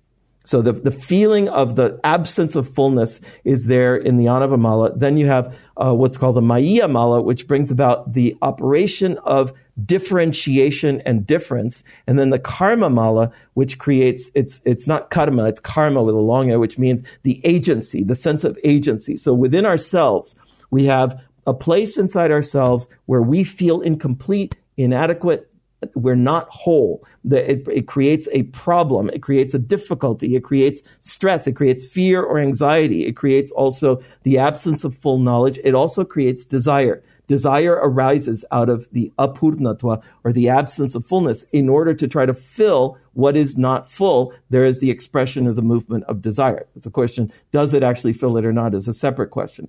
So you have the Anava Mala, then you have the Maya Mala, which, which creates difference. And the focus or the emphasis of the Anu is on difference. Consciousness is predominantly focused on difference in a certain kind of way, loses track or sight of the underlying or subjacent unity and the, the thread of, of non-duality is lost. And then it creates also the sensation of arrogating to ourselves our sense of agency. I'm doing this. The, the, the, the, the karma mala, it says, uh, you know, inside ourselves, I'm doing this. Whereas really what's doing it is this freestanding, freely operating, totally free energy of the Shakti, but we superimpose on the movements of the Shakti that sensation. I'm the one who's performing these actions. And that creates then the Anu, the transmigrating self in that way. Then the entire journey and, and Abhinavagupta, you know, as a great Shaiva theologian and, and master, he gets asked basically, and, you know, he asks the questions himself and then he answers his own questions. Basically, it's why does this all happen? See? People say, well, wasn't everything perfect the way it was? Why do we have to go into this big mess of all of this that arises? It says, it is out of the freedom, the swatantriya of that. If reality were only constrained to be absolute, there is a subtle bond of limitation imposed on that absolute reality. Therefore, if that reality is ultimate freedom, it must have as its intrinsic nature the capacity to express itself also in the, the, the rising up of separateness, of difference, of change, of transformation, of specificity, um, and and the structures of individuality that arise there. Otherwise, we could we could indict freedom and say, look, freedom has been limited. Therefore, it, it cannot be said to be totally free. So it is out of the freedom of the absolute that bondage and limitation arise. It's, it's, it's, it's an inc- incredibly beautiful teaching. It's not out of some mistake. It's not some error. It's not some fundamental uh, uh, sort of problematic or curse or anything like that. It is simply the expression of the freedom that it wants to express itself and, and indeed encapsulate Shiva, encap, Shiva Shakti, we say, encapsulates himself herself within all of these transmigrating beings in that way. However, once that's happened, then those beings in the forgetfulness, this is the in the Nataraja Murtis. You have he dances on this little uh, figure of the Apasmara, the, the the dwarf of forgetfulness. He's called the Apasmara, um, and so in that forgetfulness, we've forgotten we've forgotten all of this. You see. Mm. So the question then is how how does all of this arise? Once again, that's that's the whole teaching of of upaya of of different levels of initiation, um, et cetera, and so on. And I think that. Um, there's a tremendous amount. I'm trying to talk about a lot of different things at once. Here, uh, let me just throw in a couple yeah, things here. Yeah, um, yeah. I just reminded of that thing in the Gita, I think, where Krishna says, um, Prakritim swam avashtabhya vishrajami yeah. puna puna, taking recourse right. to myself or curving back on myself, yes. I create again exactly. and again. Again and, and again, exactly. And, it's right. this, this thing about kind of the self-interacting dynamics of consciousness that yes. creates this sort of threefold structure within the oneness and uh, what are you doing there? Irene's making gestures at me, and uh, you know results in the whole diversification and emergence right. of creation. Right. And it's funny. It's interesting also to note in physics they have this thing called what is it called? Spontaneous sequential symmetry breaking or something mm, like that, mm, where mm. where the sort of unified levels of, of creation uh, become more and more diversified through a breaking of symmetries. Yes, and, yes. and eventually Beautiful. becomes material creation. Um, Beautiful. I want to well, you may want to comment on all that, but do you, or shall I ask the next question? Oh, go ahead. Go ahead. Go okay. Ahead, yeah. So I, what I just want to say was, so based upon uh, everything you just described in terms of the whole range of creation from gross to subtle and trans- to transcendent, and you referred to us as multidimensional beings, mm-hmm. Mm-hmm. Um, would you say that a, a good definition of an enlightened person might be someone who has fully realized their multidimensionality in the sense that their awareness is not restricted to some limited range, but is open to the full range of their of reality from gross to subtle to transcendent and is fully capable of functioning on any or all, or all of those levels either simultaneously or selectively according to the need of the circumstance. Yeah, that's beautiful. I like that very much. I mean, I think that as you know, there there are stages to all of this also. Right. So the, in terms of saying, well, how do we attain? How do we master? How do we establish more fully evolved states of consciousness? In the in the Shaiva text, then they talk about the Turiya state, a fourth state of consciousness, which is also talked about in the Vedantic texts, etc., and so on. Turiyatita, beyond the fourth state of consciousness, then they want to talk about what's called the Atma Vyapti. And the Atma Vyapti really corresponds to what uh, one interpretation possibly of what Kaivalya is, is, uh, Kaivalya is taught in the dualistic texts of classical yoga and, and classical Sankhya, which is a state in which the, in, in the yoga, classical yoga vocabulary, the Purusha has risen from being experienced as somehow lost in the Prakritic body mind structure to its own separateness. And there is this, it is still a dualistic state, but is the rising of the Atman or the self or the Purusha value so that it has fully risen. As you know, however, then the, the, the, the process, that doesn't end the process. That's really kind of a halfway stage. And the, the, the, the Shaiva tradition then speaks about what's called the Divya Chakshus, the, the evolution of the perception of the celestial or the divine within external perception. And then finally, what's called the Shiva Vyapti, the perception of everything in terms of the absolute consciousness itself, in which the perception of an object is not lost, but yet there's the perception of it in terms of these these. So it's it's a very very beautiful model that is found in in a number of these texts of these stages in the growth of consciousness. And for the Shaiva tradition, really, it is only when the Shiva Vyapti state is reached that one could say the full unfolding of all of that. Now, it's you know referring back to what you said before. None of these are closed ended. In other words, that it, it, Abhinavagupta himself, in one of his other texts, this very beautiful text called the Paratrinshika Vivarana, which is exquisite commentary on, on Matrika Shakti, on this whole notion of mantra and so on. And he says, he says, thus far and so much have I seen. Greater beings who will come after will see more and further than I have. However, on the basis of my own awakening, and he uses the term Shaktipata, the, the initiatory descent of the great potency of consciousness, I have seen this much and I have taught this much, etc. So it's an extraordinarily sort of humble statement and also a statement that, that is reverential in awe in terms in the face of that ultimacy of reality. It's not a closed-ended sort of thing. Sometimes when you have these staged models and people say well that's a closed-ended thing it's not closed-ended. It's just that it's just that at a certain moment then it's so far beyond the capacity of an ordinary mind to understand that it really becomes almost pointless to even try to uh, to narrate uh, more fine-tuned stages within that.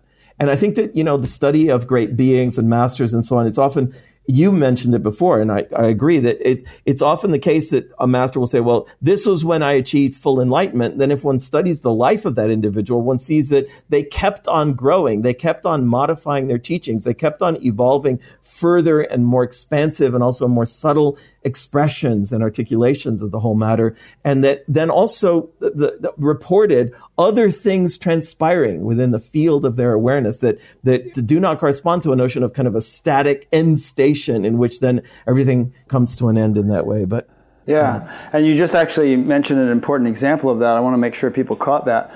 Um, and you referred to self realization, but that doesn't necessarily imply appreciating the full value of the object of experience. Exactly. And there's a sort of a unified quality to that self-realization that one might think this is it, this is non-duality. Right. And yet right. The, whole relative creation is seen as, as separate from that and is not it's still sthula. Yeah, yeah. it's not seen yeah. in its ultimate right. value as being the very same stuff essentially as the exactly. self which has been realized. That's and, right. And so the, it's more of a duality than we had to begin with, in a sense. Yes, uh, yeah. it is. Yeah. It is a full, a real duality, and that's exactly right. And the thing is, you see, now coming back to tantra and people saying, well, what's the definition of tantra? One of the ways to understand the evolution in the historical sense of you have the sort of the classical yoga as one of the six darshana, shad darshana systems, and then you have almost parallel, but moving on centuries afterwards, the evolution of the Shaiva Tantra is the difference between forms of practice that are primarily introversive and going inside versus forms of practice that were primarily extroversive. The whole basis of the tantric curriculum of, of initiatory and esoteric practice was based on the notion that all of the prior stuff, it's kind of like a person in order to learn calculus, they need to know some basic mathematics, they need to know some algebra, they need to know some trigonometry and so on. And only then can you begin to understand calculus, the higher calculus, or whatever higher forms of mathematics even uh, exist and all of that. You have to have that foundation so that the dualistic rising to the Atma Vyapti, which could be, I know there are people who want to depict Kaivalya in different ways. You know, I bow to them, but, but I'm just saying it seems like a sort of a prima facie reading of Kaivalya is this state of the separateness mm-hmm. of the Purusha from all the prakritic structures of the individual body mind, um, that then that forms a, a platform and foundation in which now practice that's going to happen is going to be extroversive. In other words, that there's going to be a movement from the Purusha into the Prakritic, which is not really kosher within the, you, you, it's not really permitted within the classical yoga system. The movement of consciousness that begins to breach the separation of those two, and that that extroversive movement is really the heart of the higher forms of practice in the tantric tradition is one of the. I'm, I'm sorry, you have a question. Yeah, I want to make sure people understand what you mean by extra by extroversive movement. And yeah. kaivalya means alone, right? Mm-hmm. Yeah. Okay. So if, if you're kind of alone in the self, and yet there's this right. whole relative creation that you haven't um, engulfed uh, within that right. wholeness of the right. self, then you're not alone. There's there's exactly. there's somebody else breathing down your neck. Exactly. exactly. the whole universe. Right. And so this extroversive, if that's the word you used, um, immersion, or yeah. is that the way you said it? Yeah. It would seem to me to be a bleeding of the um, the the oneness of the self into the um, into the diversity of creation. And it's not like exactly. it's it's emanating out from us into it. It's that we're kind of realizing more and more and more subtly and deeply that the creation in its essence is the very same that we are, thing that we are in our essence. And so right. when that's fully realized, then there's only one totality, and exactly. no, and you know all diversity is subsumed within that. Right. Beautiful. Exactly. And that's what you see in terms of, uh, I mean, there, there are beautiful ways that this gets taught and expressed in the Shaiva tradition. One is in terms of these different terms for the goddess force of consciousness. And so they say, look, the operation of the goddess force of consciousness can be narrated in terms of four forms of the goddess. The first of these is called Vama.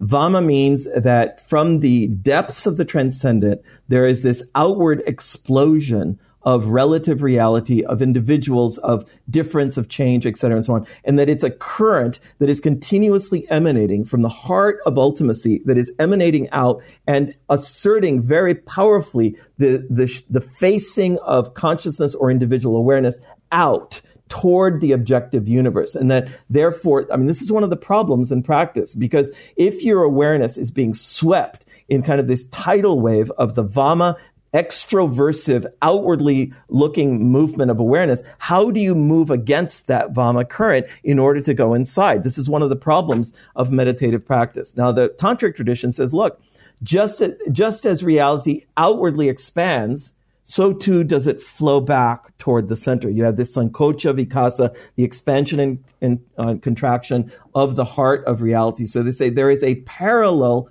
current and she is called Jyeshta. Jyeshta means senior or prior. The movement of the Jyeshta current moves from the sthula or surface level of reality back toward the heart of consciousness and into the transcendent. And the idea is that if you can locate that current, it's like placing a little canoe in a river. It will flow effortlessly on that current back into the absolute. So it's not a question of fighting you know, sometimes I use these silly analogies and talking about this. You know, the Vama current, it's kind of like trying to go up the down escalator. You have a down escalator that's moving everything out. You're trying to go against the flow of that and it becomes a notion of a battle, a war. It becomes effortful. It becomes difficult. Actually, it becomes impossible. It's not possible to counteract the impulse of the Vama current. She is so strong that in that field of reality, she will always flow everything out from the absolute down into the specificities of the relative. So the question in practice then is how do you locate the inception point of the Jyeshta current that will move from sthula, the surface, into the subtle, into the subtlest, and into the transcendent. And where, do, how do you find that, that current? It's the, it's the secret esoteric current and, and so on, and that that's the, that's at the very center of of initiatory practice in a certain sense, the Jyeshta current. Now, that doesn't end there, however, because the tradition says then, as you cultivate the movement of awareness on this extroversive Vama current and this introversive Jyeshta current that rises in and more and more subtle and takes us eventually, takes our attention to merge into its source in the absoluteness. There is a third current called the Raudri current. The Raudri current is a higher level extroversive current that flows down from the absolute, transforming and transmuting all of the tattva structures that it encounters in this way. And that this, the Raudri current is really, in a certain sense, the heart of the whole tantric enterprise of transmutation and divinization. As practice begins to activate this higher flow of the Raudri current, a, a flow of non-dual embracing absoluteness is somehow paradoxically flowing into you to encounter your buddhi, your pre-egoic awareness, your ahankara, your individual identity assemblage point, your manas, your operating mind, your buddhindriyas, your sense capacities, your karmendriyas, and then eventually the tanmatras and mahabhutas are all being bathed in the extroversive flow of transformational consciousness. And that this is one of the meanings of the Kundalini Shakti. In other words, that the Kundalini Shakti is understood here as this transmutational, spontaneous force that is flowing out and down. It's one of the reasons also people say this term Shaktipata. Why is it descending? Because it is, it is descending from the absolute to embrace and enclose and hold our individuality, but in that sense, transmuting its functionality, radically transmuting its functionality before we were talking about householder practice. We are saying this is the essence of of, of, of the third form of, we have the srishti form of householder practice, which is radical creativity, the sthiti form of householder practice, which is radical uh, stewardship and protection, as it were, the protection of everything in life. We have to protect things and maintain them in a certain way. And then radical transformation. And that this Raudri current then is what is at play, particularly starting at the level of this attainment of the of Vyapti. And it begins to bathe individual, the individual structure in the, in such a force of transformative potency of consciousness that it is radically transmuting the functionality of the mind, of the ego, and of the senses from contraction, limitation, narrowness, and, and overshadowing of ignorance and so on to being vessels for luminosity, vessels for extraordinary capacity, vessels for highest uh, possibilities, vessels for extraordinary natural virtues, vessels for inspiration and insight and wisdom, vessels for every possible form of outward expression. And that this Raudri current then, in a certain sense, is, is at the very core of, of the higher stages of what the Shaiva Tantra path envisions with regard to this, this whole process. Within that, then, we begin to see the objects at in a higher meaningful glow and a higher level of their of their profundity, of their sacredness. Life begins to reveal to us that what appear to be ordinary, sort of, sort of, just ordinary objects of a crude sort are not that at all. That they, they, they, it's stripping away the, the superficiality of things, beginning to see the value, the deeper value, the deepest values. And within that, we begin to catch glimpses of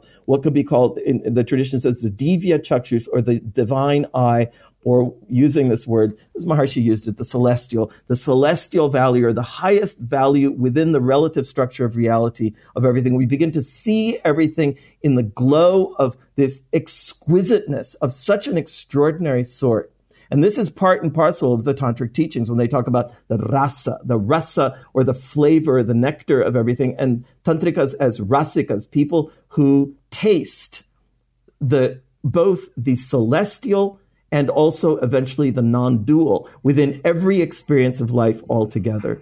And so, I mean, it's, it's just, it's, they're exquisite teachings within that. Yeah. It is, it is, yeah. Beautiful. There's much more, yeah. I, I, I, got goosebumps a couple times while you were saying all that. I hope people really tuned into what you're saying because it, it's, it's extremely important and, and amazing. And here's a little sentence from one of your books which kind of recapitulates and encapsulates what you just said, or part of what you just said. Through the systematic practice of meditation, the mind gains the spontaneous ability of great habitual easefulness in the movement from the gross to the subtle to the extremely subtle. Right, And um, I know you're no, you're familiar with the notion of natural tendency of the mind to seek a field of greater yes. happiness, and these subtler yes. realms being intrinsically more gratifying or charming yes. or, or, fulfilling. So the type of meditation you teach does it take advantage of that tendency, and and and, yeah. and that's why it's effortless. Yes. So uh, I talk about it in terms of three different values. I, I talk about the spurata value which is the, the luminous, the, the pulsating incandescence of the light of consciousness. The light always expands. It always moves toward more and more. Light is not static. It's not something that doesn't. So consciousness as, as the Mahaprakasha, as the great light, then is shaping itself as our individual awareness, but the inherent, what in Sanskrit is called the swabhavata. What is the inherent nature of the mind? This is the question that the the, the Shaiva tantric tradition uh, asks. It says that, what is the swabhavata? It says just like the swabhava of fire is heat, just like the swabhava of the flower is its perfume, so too the swabhava of the mind is that it is expansive in its character, vikasa. It is always moving towards something more, or it wants to move towards something more. And the question then is, what is the directionality for that movement toward expansion going to take? And, and is it going to, is it going to move on the Vama current out toward more and more acquisition, more and more possessions, more and more external experiences of a sensory sort at the surface of life? And or is it also going to move in terms of this expansiveness of the interior states where we, un- we begin to understand uh, use the word charm. It's a very beautiful word. Uh, the, the tantric tradition says just the, the intensity or pulsation of the Shakti is, increases as you approach that absoluteness. It's like the, the, the sun in the sky emanates heat. As you get closer to the sun, it gets hotter. So as you get closer to the self, the intensity of the ananda or bliss value of the absolute increases. And as our mind registers that, the mind spontaneously wants to get absorbed within that. So the swabhava of the mind in this tradition is this this this spurata value that says it's expansive in its character. We could say it goes toward more and more because of because of these explanations that the tradition says. And as a result of that, eventually we experience, I mentioned before, hridaya vishranti. We we we learn how to repose or rest in the heart here, heart not meaning the physical heart chakra, but really in the absoluteness itself. Now, within that also, then, uh, I mean, it's a, it's, a, it's a, long, there's lots to talk about here, but there's two other values. Um, the, the, the soma, uh, and the spandana value. The soma value is really the value, the inherent nature of the body. What is the nature of the body? It is the, the livingness, the vibrancy or throb, what's called in, in the tantric text, the shobha, kshobha, the throb of life within the body is such that it is always moving to try to replicate and maintain the highest degree of wholeness that is possible to be maintained within a living structure. It may not be absolute wholeness, but it, it's re- the, what is the highest degree of relative wholeness that is possible to be maintained within the physical body, and that that's the swabhava of the living body. It has that svabhava because of the presence of consciousness. Once consciousness departs, we know that wholeness is not maintained, and the body will then go back to its constituent five elements, etc., and so on, it, at the time of death and the decomposition of the body. So it is the it is the presence of consciousness and of this what we could call the soma value of wholeness that is constantly operating. How do we increase? The field of functionality of that soma value within the physical body. See, that's, that's part of the question of practice because as that value increases, it goes to work doing all of those things automatically and spontaneously that it needs to do uh, within the body. And that therefore it's one of the, one of the really beautiful insights of the tantric Shaivite tradition is they distinguish between what they call natural and spontaneous practice versus artificial and synthetic practices they're both categories of practice. They're not being, they're not, but but they're saying that the higher, it's in Sanskrit, it's called akritrima. What are those practices that harness the natural, the natural inherent nature of the body and the mind such that then they they function not on the basis of individual genius or skill or predilection or taste or whatever, but they function by harnessing that natural, the inherent nature of what is there, the swabhavata of, of the mind, which is its its spurata value, the, this incandescent pulsation, the swabhavata of the body, which is the soma value, and it is that increased range of operation of the soma value, which then goes to work, basically doing. You were talking before about the releasing of everything that's been accumulated inside, etc and so on. It's an extraordinary understanding of the of the autonomous spontaneous nature of this natural intelligence of the body given a wider range of operation doing automatically what is necessary to transform and transmute rather than having us have to you know people sometimes talk about i, I need to clear my chakras and this and the other and also it's like no that should happen automatically. It should happen as part of the natural sort of housekeeping. Yeah, the third I mean, it's like saying I need to digest my sandwich. You know, exactly. Try doing Beautiful. that intentionally. you know, exactly. I need to I need to get some blood Perfect. down to my toe.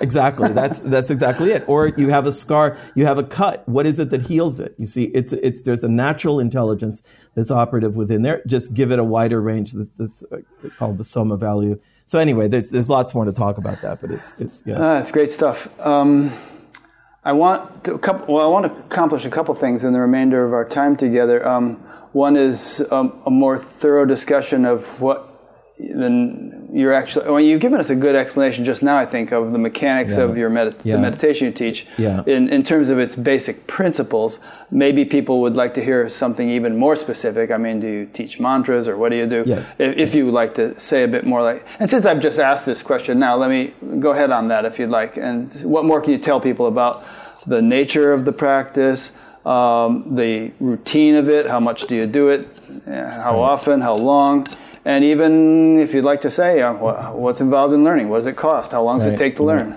Right. Yeah. Um, sure. Of course. Um, I started um, teaching this practice uh, ten years ago, and um, um, basically now I've grown to uh, um, have trained people who are teachers of this practice. So they're now um, teachers in a lot of different locations. Uh, we have 33 teachers now. Uh, we're hoping to have more teachers. So my focus has moved somewhat from teaching the practice itself to teaching teachers of the practice over the last of the last five years. Uh, it's been a very very beautiful uh, investment in in very wonderful individuals who've come forward uh, to teach it. Yes, mantra is at the very center of it, but it is, it is an understanding of mantra that's quite nourished and sophisticated in terms of what the tantric tradition wants to say. Mantra is not a mantra is not fully contained in its constituent phonemes or what are called varnas in Sanskrit. The, the phonemes are like the outer covering of the mantra. The, the tantric tradition speaks about what's called the mantra vidya, the potency of the mantra. The potency of the mantra is fundamentally awakened consciousness.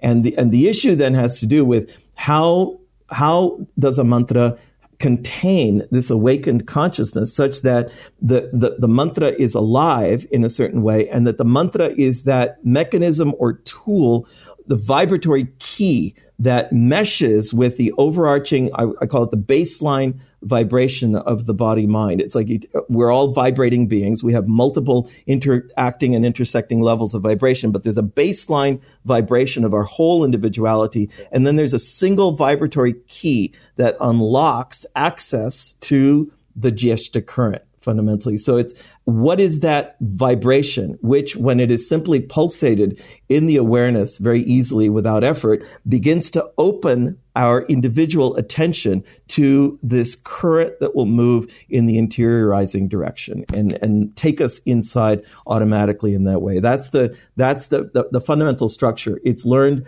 uh, in a two day process, basically, uh, over the course of two days um, somewhere in the range that uh, from 400 to about $600 to take that course. There's a 18 m- uh, month process of support and study. So it's not just the, the weekend or the two days of study. We have a whole system set up for supporting people in their first stages. And for me, it's, it's just very crucial to offer people support in the daily practice of meditation. It starts with about 15 or 20 minutes, can move up to 45 uh, minutes as people advance uh, more and more. Um, but it, supporting people to the point where they become autonomous or self-sufficient in their practice. And that involves both a kind of a deepening of the practice, but it also involves a refining of understanding, as we were speaking before. What is it that's actually happening? How do I understand what's taking place uh, within me as a result of my meditation? How do I how, how, do I value what's important and not value what's not important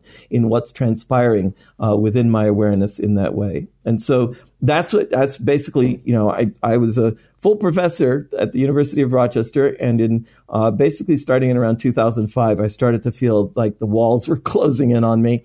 I wonderful colleagues, wonderful university. I had thousands of wonderful students there, and yet there was something that was really, really calling me to come back to meditation um, and to really begin to offer a practice of meditation from the context of the Shaiva householder tradition in this way, using this vocabulary uh, of the tradition. Um, Okay. so uh, obviously, there's much more to say. Oh yeah, I was that, just but- but thinking it's- that. I was thinking, yeah, well, we could go on on this topic for an hour. Um, Exactly. But I just want to say I've been meditating in probably a similar way for al- Yes. almost 50 years myself, and Yes. And I've never missed one actually in 50 years. Yeah, You know, at least at least twice a day for at least an hour, basically. And that's not because I have some kind of superhuman self-discipline, or in fact, when I first started, a lot of my friends just said, "Oh yeah, right now he's on his latest kick, and we'll see what he's doing in a week." but it was Right. so profound and so Exactly. effective and just Exactly, so right. transformational from Exactly. day one and continue to Exactly. be year after year that I've, you know, it's never been a, a matter of discipline or struggle or effort or anything to, to Yes, stick that's with That's right. It's beautiful. It's absolutely beautiful. Exactly. That's exactly it. And that's what, you know, wanting to offer people in different modalities. There's just, there's different branches, there's different schools, et cetera, and so on. But that understanding of the akritrima, of the natural, spontaneous practice that functions not on the basis of our skill or talent or belief or predisposition, but is really an opening to an existing current of consciousness that we can we can begin to travel in and that will, will embrace us and that and that takes us in and that and that is really delightful and sumptuous in in its inner experience extraordinarily fulfilling and nourishing and also extraordinarily refining to everything that we experience after and during our daily life Yeah. in, as a result of our practice it's it's really beautiful E- Yeah. Exactly. I mean, it, it, it's such a sweet and fulfilling experience. And like you said, that whole thing you said about st- the word started with an R stream. Rowdrake, Yeah. the- the Rowdrake, about right, that yeah. sort of infusing itself into all Exactly. the. Fi- that was so beautiful and so so care, so true of my experience. That, that it's like, well, I mean, just a simple example is you, you kind of you take you know, bucket of water, and then you throw it on the plants. The plants flourish, or you, Right. you, you know, you take a cloth and dip it in the dye. It comes out and it's colored, Right. whatever. But there, there's like this soaking up of this Right. inner um, beauty, and then it just uh, as when you come out in activity and engage in activity for a number of hours, it just begins to permeate and transform every phase of your Exactly. activity. It's like fuel, you know, that, that kind Yes. of nourish, or like like sap in a tree that nourishes every aspect of the tree. it's beautiful Yeah. yes that's exactly right beautiful Yeah. beautiful Another thing I want to get into with you, we'll go a little long because uh, this is so interesting. And this might seem a little academic, but I think it would actually it will actually have practical implications for people in terms of the understanding of it. You say that Abhinavagupta, if I'm pronouncing his name right, sort of took issue with the Yoga Sutras and, and the way that was traditionally Yes. understood. Right, right. And um, he rejected the sort of notion, as I understood what you were saying, that the um, limbs of yoga, as Patanjali outlined them, grow sequentially. And I got the sense that you were saying that he said that they actually grow simultaneously, as do the limbs in a body, as when a, Exactly. when an embryo turns into a you know fetus into a human being. right. Right. And so that would imply that. Uh, it's not like you go through all these different steps and eventually get to samadhi, but that you Right, begin right. with samadhi on day one to a certain degree Exactly. of clarity. Uh, Yes, yeah, exactly. and that uh, over time, all the limbs of y- yoga, if we want to take that model of, Yeah. th- Yeah, they beautiful. they all refine and grow simultaneously, right? Yes, absolutely, and that's well said. And I mean, it's it, he has a complex.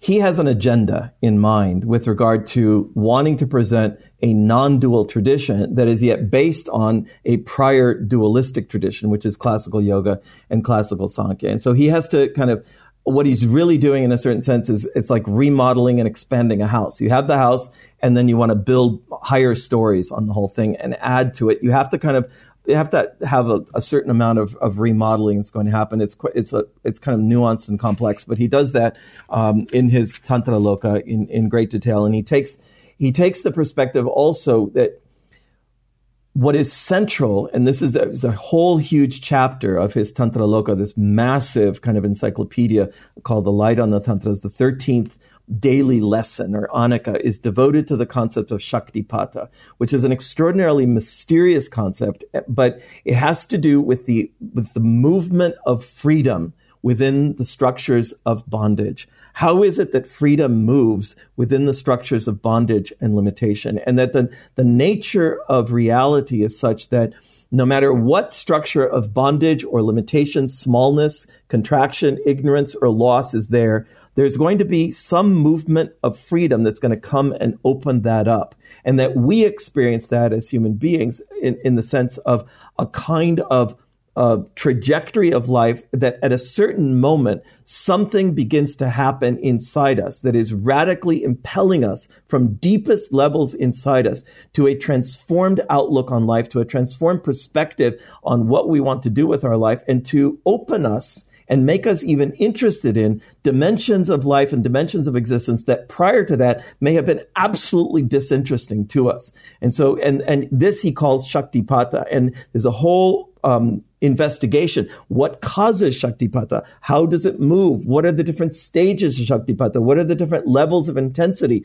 of Shaktipata, et cetera, and so on? But the, but the bottom line is, he says that basically it is that if we want to use the term awakening, but it's this burgeoning and, and opening and blossoming from inside of this increased vibrancy, luminosity, and potency of consciousness that is going to begin to move the individual from deep inside into a, a, a trajectory of seeking out a path a sequence of teachings, a sequence of teachers, et cetera, and so on, and will in fact be the basis and foundation for that individual then investing themselves in their life on the ba- in, into practice. And that it's not, it's not, Shaktipata is sometimes understood as a kind of initiation that a teacher gives, et cetera. That's also an understanding that Abhinavagupta gives. But he's talking about kind of the radical or root awakening that happens in the trajectory of sequences of life the individual that has been in, encased and, and limited and even imprisoned within this anu, uh, this limited transmigrating individual, manifesting ignorance, limitation, the absence of knowledge, etc., and so on. Suddenly, something from within the core of that individual begins to begins to burgeon and begins to move and begins to transform and change. And you know, I talk about it sometimes as when you know, there's a, there's a kind of a, a, earthquake that happens at the bottom of the ocean. The tsunami wave that will happen at the surface takes some time to happen. The tsunami wave of transformation and force at the level of the surface of the ocean is an expression of an extraordinary hidden event that even possibly doesn't even exist or take place within the level of the relative individuality. It's on the borderline of the individuality and the absoluteness of the individual. Some fundamental radical transmutation of that relationship that begins to release the constricting power of the malas, of these constricting rings of limitation. And on that basis, and on that basis alone, he argues then the individual will engage in transformative, radically transformative spiritual practice to one degree or another. So he wants to talk about mild, medium, and intense levels of Shaktipata. It's very, very fascinating um, kind of uh, discourse about that, but that that's the basis of it. It's on that basis, he says, that an individual then seeks out a teacher, receives initiation, receives teaching, re- uh, learns ritual practices, learns about different texts and traditions, etc., and so on. It's all on the basis of this surging impulse of the movement of freedom uh, from inside uh, that that is priorly taken place and is even beyond the capacity of the individual to inspect. In other words, it's not a phenomenon that we can become aware of. It's something that's actually radically. It's the beginnings of the movement of that Raudri current that we talked about before. It's downstreaming into the individual to to impel that individual toward transformation, and then you have the, the destiny of that individual, the karma of that individual, the past connections of that individual that lead that individual out into relationships with teachers, with traditions, with different lineage streams, with different sorts of expressions of, of that might be there. It's a whole, this is the, you know, the, the complex, you know, indescribable play of karma that, that comes in at that point of destiny of the individual led in, in a variety of different traditions. But it's a very, very important concept of Shaktipata that is at the center of the whole thing. And there also, see, the Patanjali in his Yoga Sutra um, sutras, and also in the in the, um, the, the various commentaries, the Vyasa Bhashya and so on of the Yoga Sutra, there is no explicit concept of grace in this text. Later commentators have wanted to read it back in mainly because then the evolution of the of the Shaiva tradition that popularizes this notion of grace. But there is no notion of grace. It's basically it's basically the notion that says, well, just you know, the individual begins to practice through assiduous and prolonged effort, as the Yoga Sutra says. There is a speed of attainment, etc., and so on, and all of that. That's also one of the radical um, uh, remodelings in a certain sense. He has to make a place for this this concept of Shaktipata that is there. Yeah, well, God helps those who help themselves, right? he helps us to help ourselves. Yeah. Yes, she she helps us. You know. Yeah. One thing I was wondering about the whole yoga thing, though, you know, Patanjali, is that um, you know the whole idea of the the co- correlation between all the different values of life, such as ethical behavior and, and the growth, right. growth of samadhi. Right. And, you right. know, s- some teachers have said that, well, they're all going to grow apace and not be out of sync with one another. But then there are people like Ken Wilber that talk about lines of development and how one, yes, one line can get really out of whack with other lines. And there That's seems to be many That's examples of this happening. Uh, so I find that interesting. Um, yeah. I don't know what Kashmir Shaivism has to say about it. Well, I mean, it, it, that comes back to this whole notion of vikalpa samskara, where there's a disjunction um, and, and an out of syncness with regard to some rising degree of interior experience, and yet it hasn't fully established itself at the level of action, at the level of speech, at the level of, of discernment, um, and so on of the individual and also at the level of knowledge. And so that that's part of, you know, the, the catching up of these various dimensions. Uh, yeah. Uh, that, that, has like, is it a tight yeah. um, rope tying these things together or a big stretchy rubber band? And, you know. well, it's just different aspects that, you know, eventually, yes, you have when the movement of that potency of consciousness is sufficiently potent and powerful and surges through the individual, there will be radical rearrangements and, and surfacing of the different virtues, in a certain sense, the kind of the saintly virtues, the capacity for love, the capacity for patience, for compassion, for forgiveness, for um, for uh, extraordinary selflessness, et cetera, and so on. These are also expressions of the the the, the higher um, manifestations of the expression of life at that level, but it may be some time before before that happens. I mean, it's it's a it, these, as you know, these are multi lifetime sorts of perspectives, not just in a single lifetime. Yeah, I'm glad you mentioned that. Um, yeah, uh, of course, some people don't even believe in lifetimes because they say that there yeah. is no self ultimately. So how could anybody reincarnate? Because there's nobody reincarnate. But I don't even want to get into that That's whole right. argument. uh, like It's a great one. Yeah, yeah. I'd like to. Uh, I've locked horns with people on that one before, yeah. but. Um, two two sutras from the from the Shiva Sutras I'd like to conclude with and have you just comment briefly on each one because sure. I thought they were fascinating. Um, one is that uh, maybe we'll take the second one first. That the knowledge of the self constitutes a natural, spontaneous, non-conceptual, and immediate state of certainty.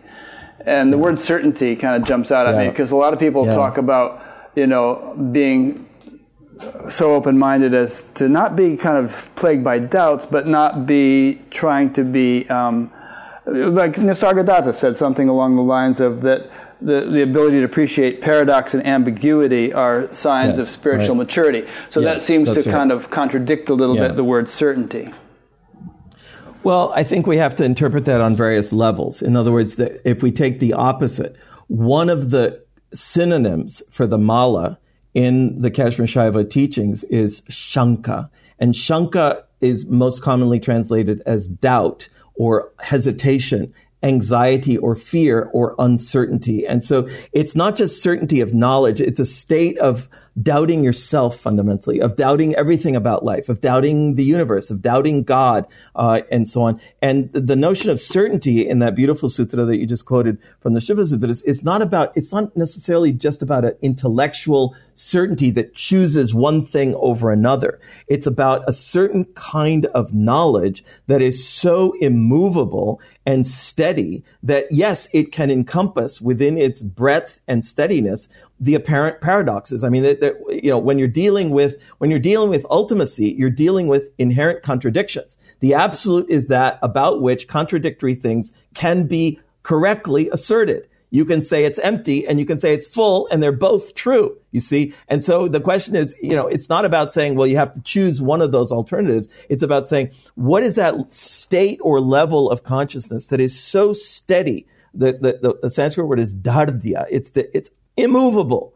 It's absolutely rock steady. And within that, then, different kinds of thought streams will be shaped in the awareness of such an individual that are applicable or or sort of appropriate for different circumstances of life. It isn't about a sort of doctrinal certainty that says this is what's right and this is what's wrong. It's more about saying this is reality and this is how reality appears and shows itself up in and and and, and in my life there is the capacity to encompass that that that huge diversity because we know that that diversity is also taking place on the underlying invisible fabric or thread of the of the non-difference of the non-duality that is where consciousness is stabilized so Good.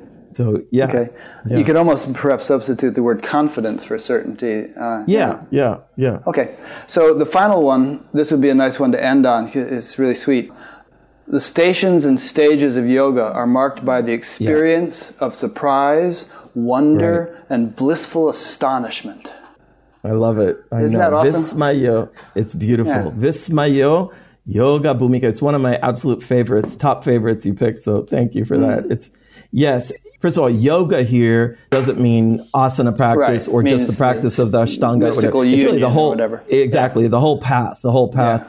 And the notion of bhumis or stages here is what we've been talking about with regard to these stages in the evolutionary growth of consciousness and the solidification of higher and higher, more evolved and more refined states of the whole thing. And that within that, then it's, it's, it's also, we were alluding to this, from a lower level, it is impossible for us to fully comprehend, envision, understand, or imagine what is going to transpire and reveal itself as consciousness grows from that lower level to a higher level of consciousness. Therefore, what happens is that in the encounter with that transformational process, as higher states of consciousness are revealing themselves, there will be this delightful experience of surprise, of wonder, of astonishment, of, of exclamation, of joy, of a certain kind of blissfulness, and, and also just a, it's a revelatory quality of seeing something that you've never seen before, understanding something that you've never understood before, and experiencing something that is beyond the, sort of the range of, of ordinary experience up until then. So vismayo, it's a, it's a beautiful word. And smaya in Sanskrit also means smile. It brings a smile to the face. It's a smile of delight, of, of joy, of, of ananda, of happiness. Yeah. One of the reasons I like that verse, and one of the reasons I like this whole conversation we've been having, and, and everything you that you work on, is that I feel that a lot of times enlightenment is kind of dumbed down. I mean, you hear people mm-hmm. saying things like, "Oh yeah, enlightened people can be depressed, they can be prone to anger, they can you know be into drinking, or you know whatever."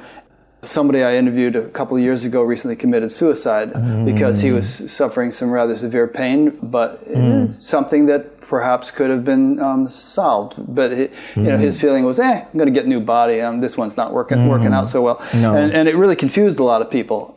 You know, they think, how could he do this? How could a per- person who's supposedly awake, awake do this? So I really like that. I like you were talking earlier about maps. I really like things which help to give people a clear conception of what the mm-hmm. possibilities are of what enlightenment might actually be, so it mm-hmm. doesn't get shortchanged. You know, and so, Right, so we don't th- think of it as something that's hardly an improvement on what many of us are already experiencing. You know, but something that really would perhaps res- you know make life infinitely more fulfilling than it ordinarily is, and, and full of surprise, wonder, and, and bl- blissful Yeah. astonishment. Well said. Beautiful. I love it. Exactly. I couldn't agree more. Exactly right. Great. That's exactly right. Yeah. Well, I better wrap it up because you and I could go on all day. um, so, thank you so much, Paul. I've really enjoyed this conversation, Oh, thank you. as I knew. I'm I, so yeah, glad. it was great, and uh, I think a lot of people will really enjoy it. And they can go to bluethroatyoga.com and uh, find out more about you, get in touch, figure out how to learn your meditation. Uh, I'll be linking to that, of course, from your page on Thank you. BatGap, and and um, you have quite a few books. I, it would take me a couple of minutes just to hold them all up here and read their titles, so I won't do that. But okay. people can find your bibliography, and uh, you know they take some settled awareness to read some of them because there there's some really deep stuff being discussed. But um, you know I found them fascinating and right up my alley in terms of the things that I like to understand better. And, and uh, I'm I glad. think I'm very glad. Many others I think will too. So that's it, I guess, for us wrapping up. Thank yeah. you. Well, it's it's beautiful work that you're doing, Rick. It's really admirable, and I really just admire what you've been doing and bringing out these conversations. And it's a great opportunity to for people to hear so many different perspectives and points of view, and to really consider for themselves. And for me, it's always this notion that says each person really has to find that inside themselves. They have to decide for themselves. It's not about sort of you know what what any one teacher or text says. It's what ultimately resonates inside. So having access to a great variety of points of view, perspectives, arguments, understandings, experiences of life, and so on, it's very rich and enriching. And so it's it's beautiful work that Oh, you're thanks. doing. It's really congratulations on everything you're doing. Yeah, you were talking earlier about the sort of the hierarchical nature of the teacher-student relationship, and maybe we're at a time where we should be kind of more self-sufficient and, and so on. And I was I was just thinking about that, and then you know that we should have we should culture discrimination. I mean, we should hold yeah. teachers accountable. We shouldn't. We should have the maturity not to get suckered in by something that's going to waste our time right. and money or lead us astray, and and so on. And and I think people are realizing that as the decades progress and everyone becomes right. more experienced. Sometimes through the school of hard knocks, but right. but maybe some of those hard knocks can be avoided as we evolve as a as a spiritual culture. It's beautiful. Yeah. Well said. Okay, so um, You've been listening to another interview on Buddha at the gas pump, um, number 417 or something, um, wow. and we'll keep cranking them out. It's not you referred to it as work. It's not work. It's although delight. it's, it's, great it's delight. play. Uh, although there's some work behind the scenes, yeah, but um, uh, so we appreciate your listening or watching. Um, go to the website and see what's there. You know, you can sign up for the email notification when uh, you can sign up for the audio podcast. There's a donate button, which we rely upon people clicking from time to time, and uh, many other things. Just explore the menus and stay tuned for more. Thanks, Paul. Thank you so much. Thank you so much. Thank you so You're much. welcome. Wonderful. Wonderful to talk with you today.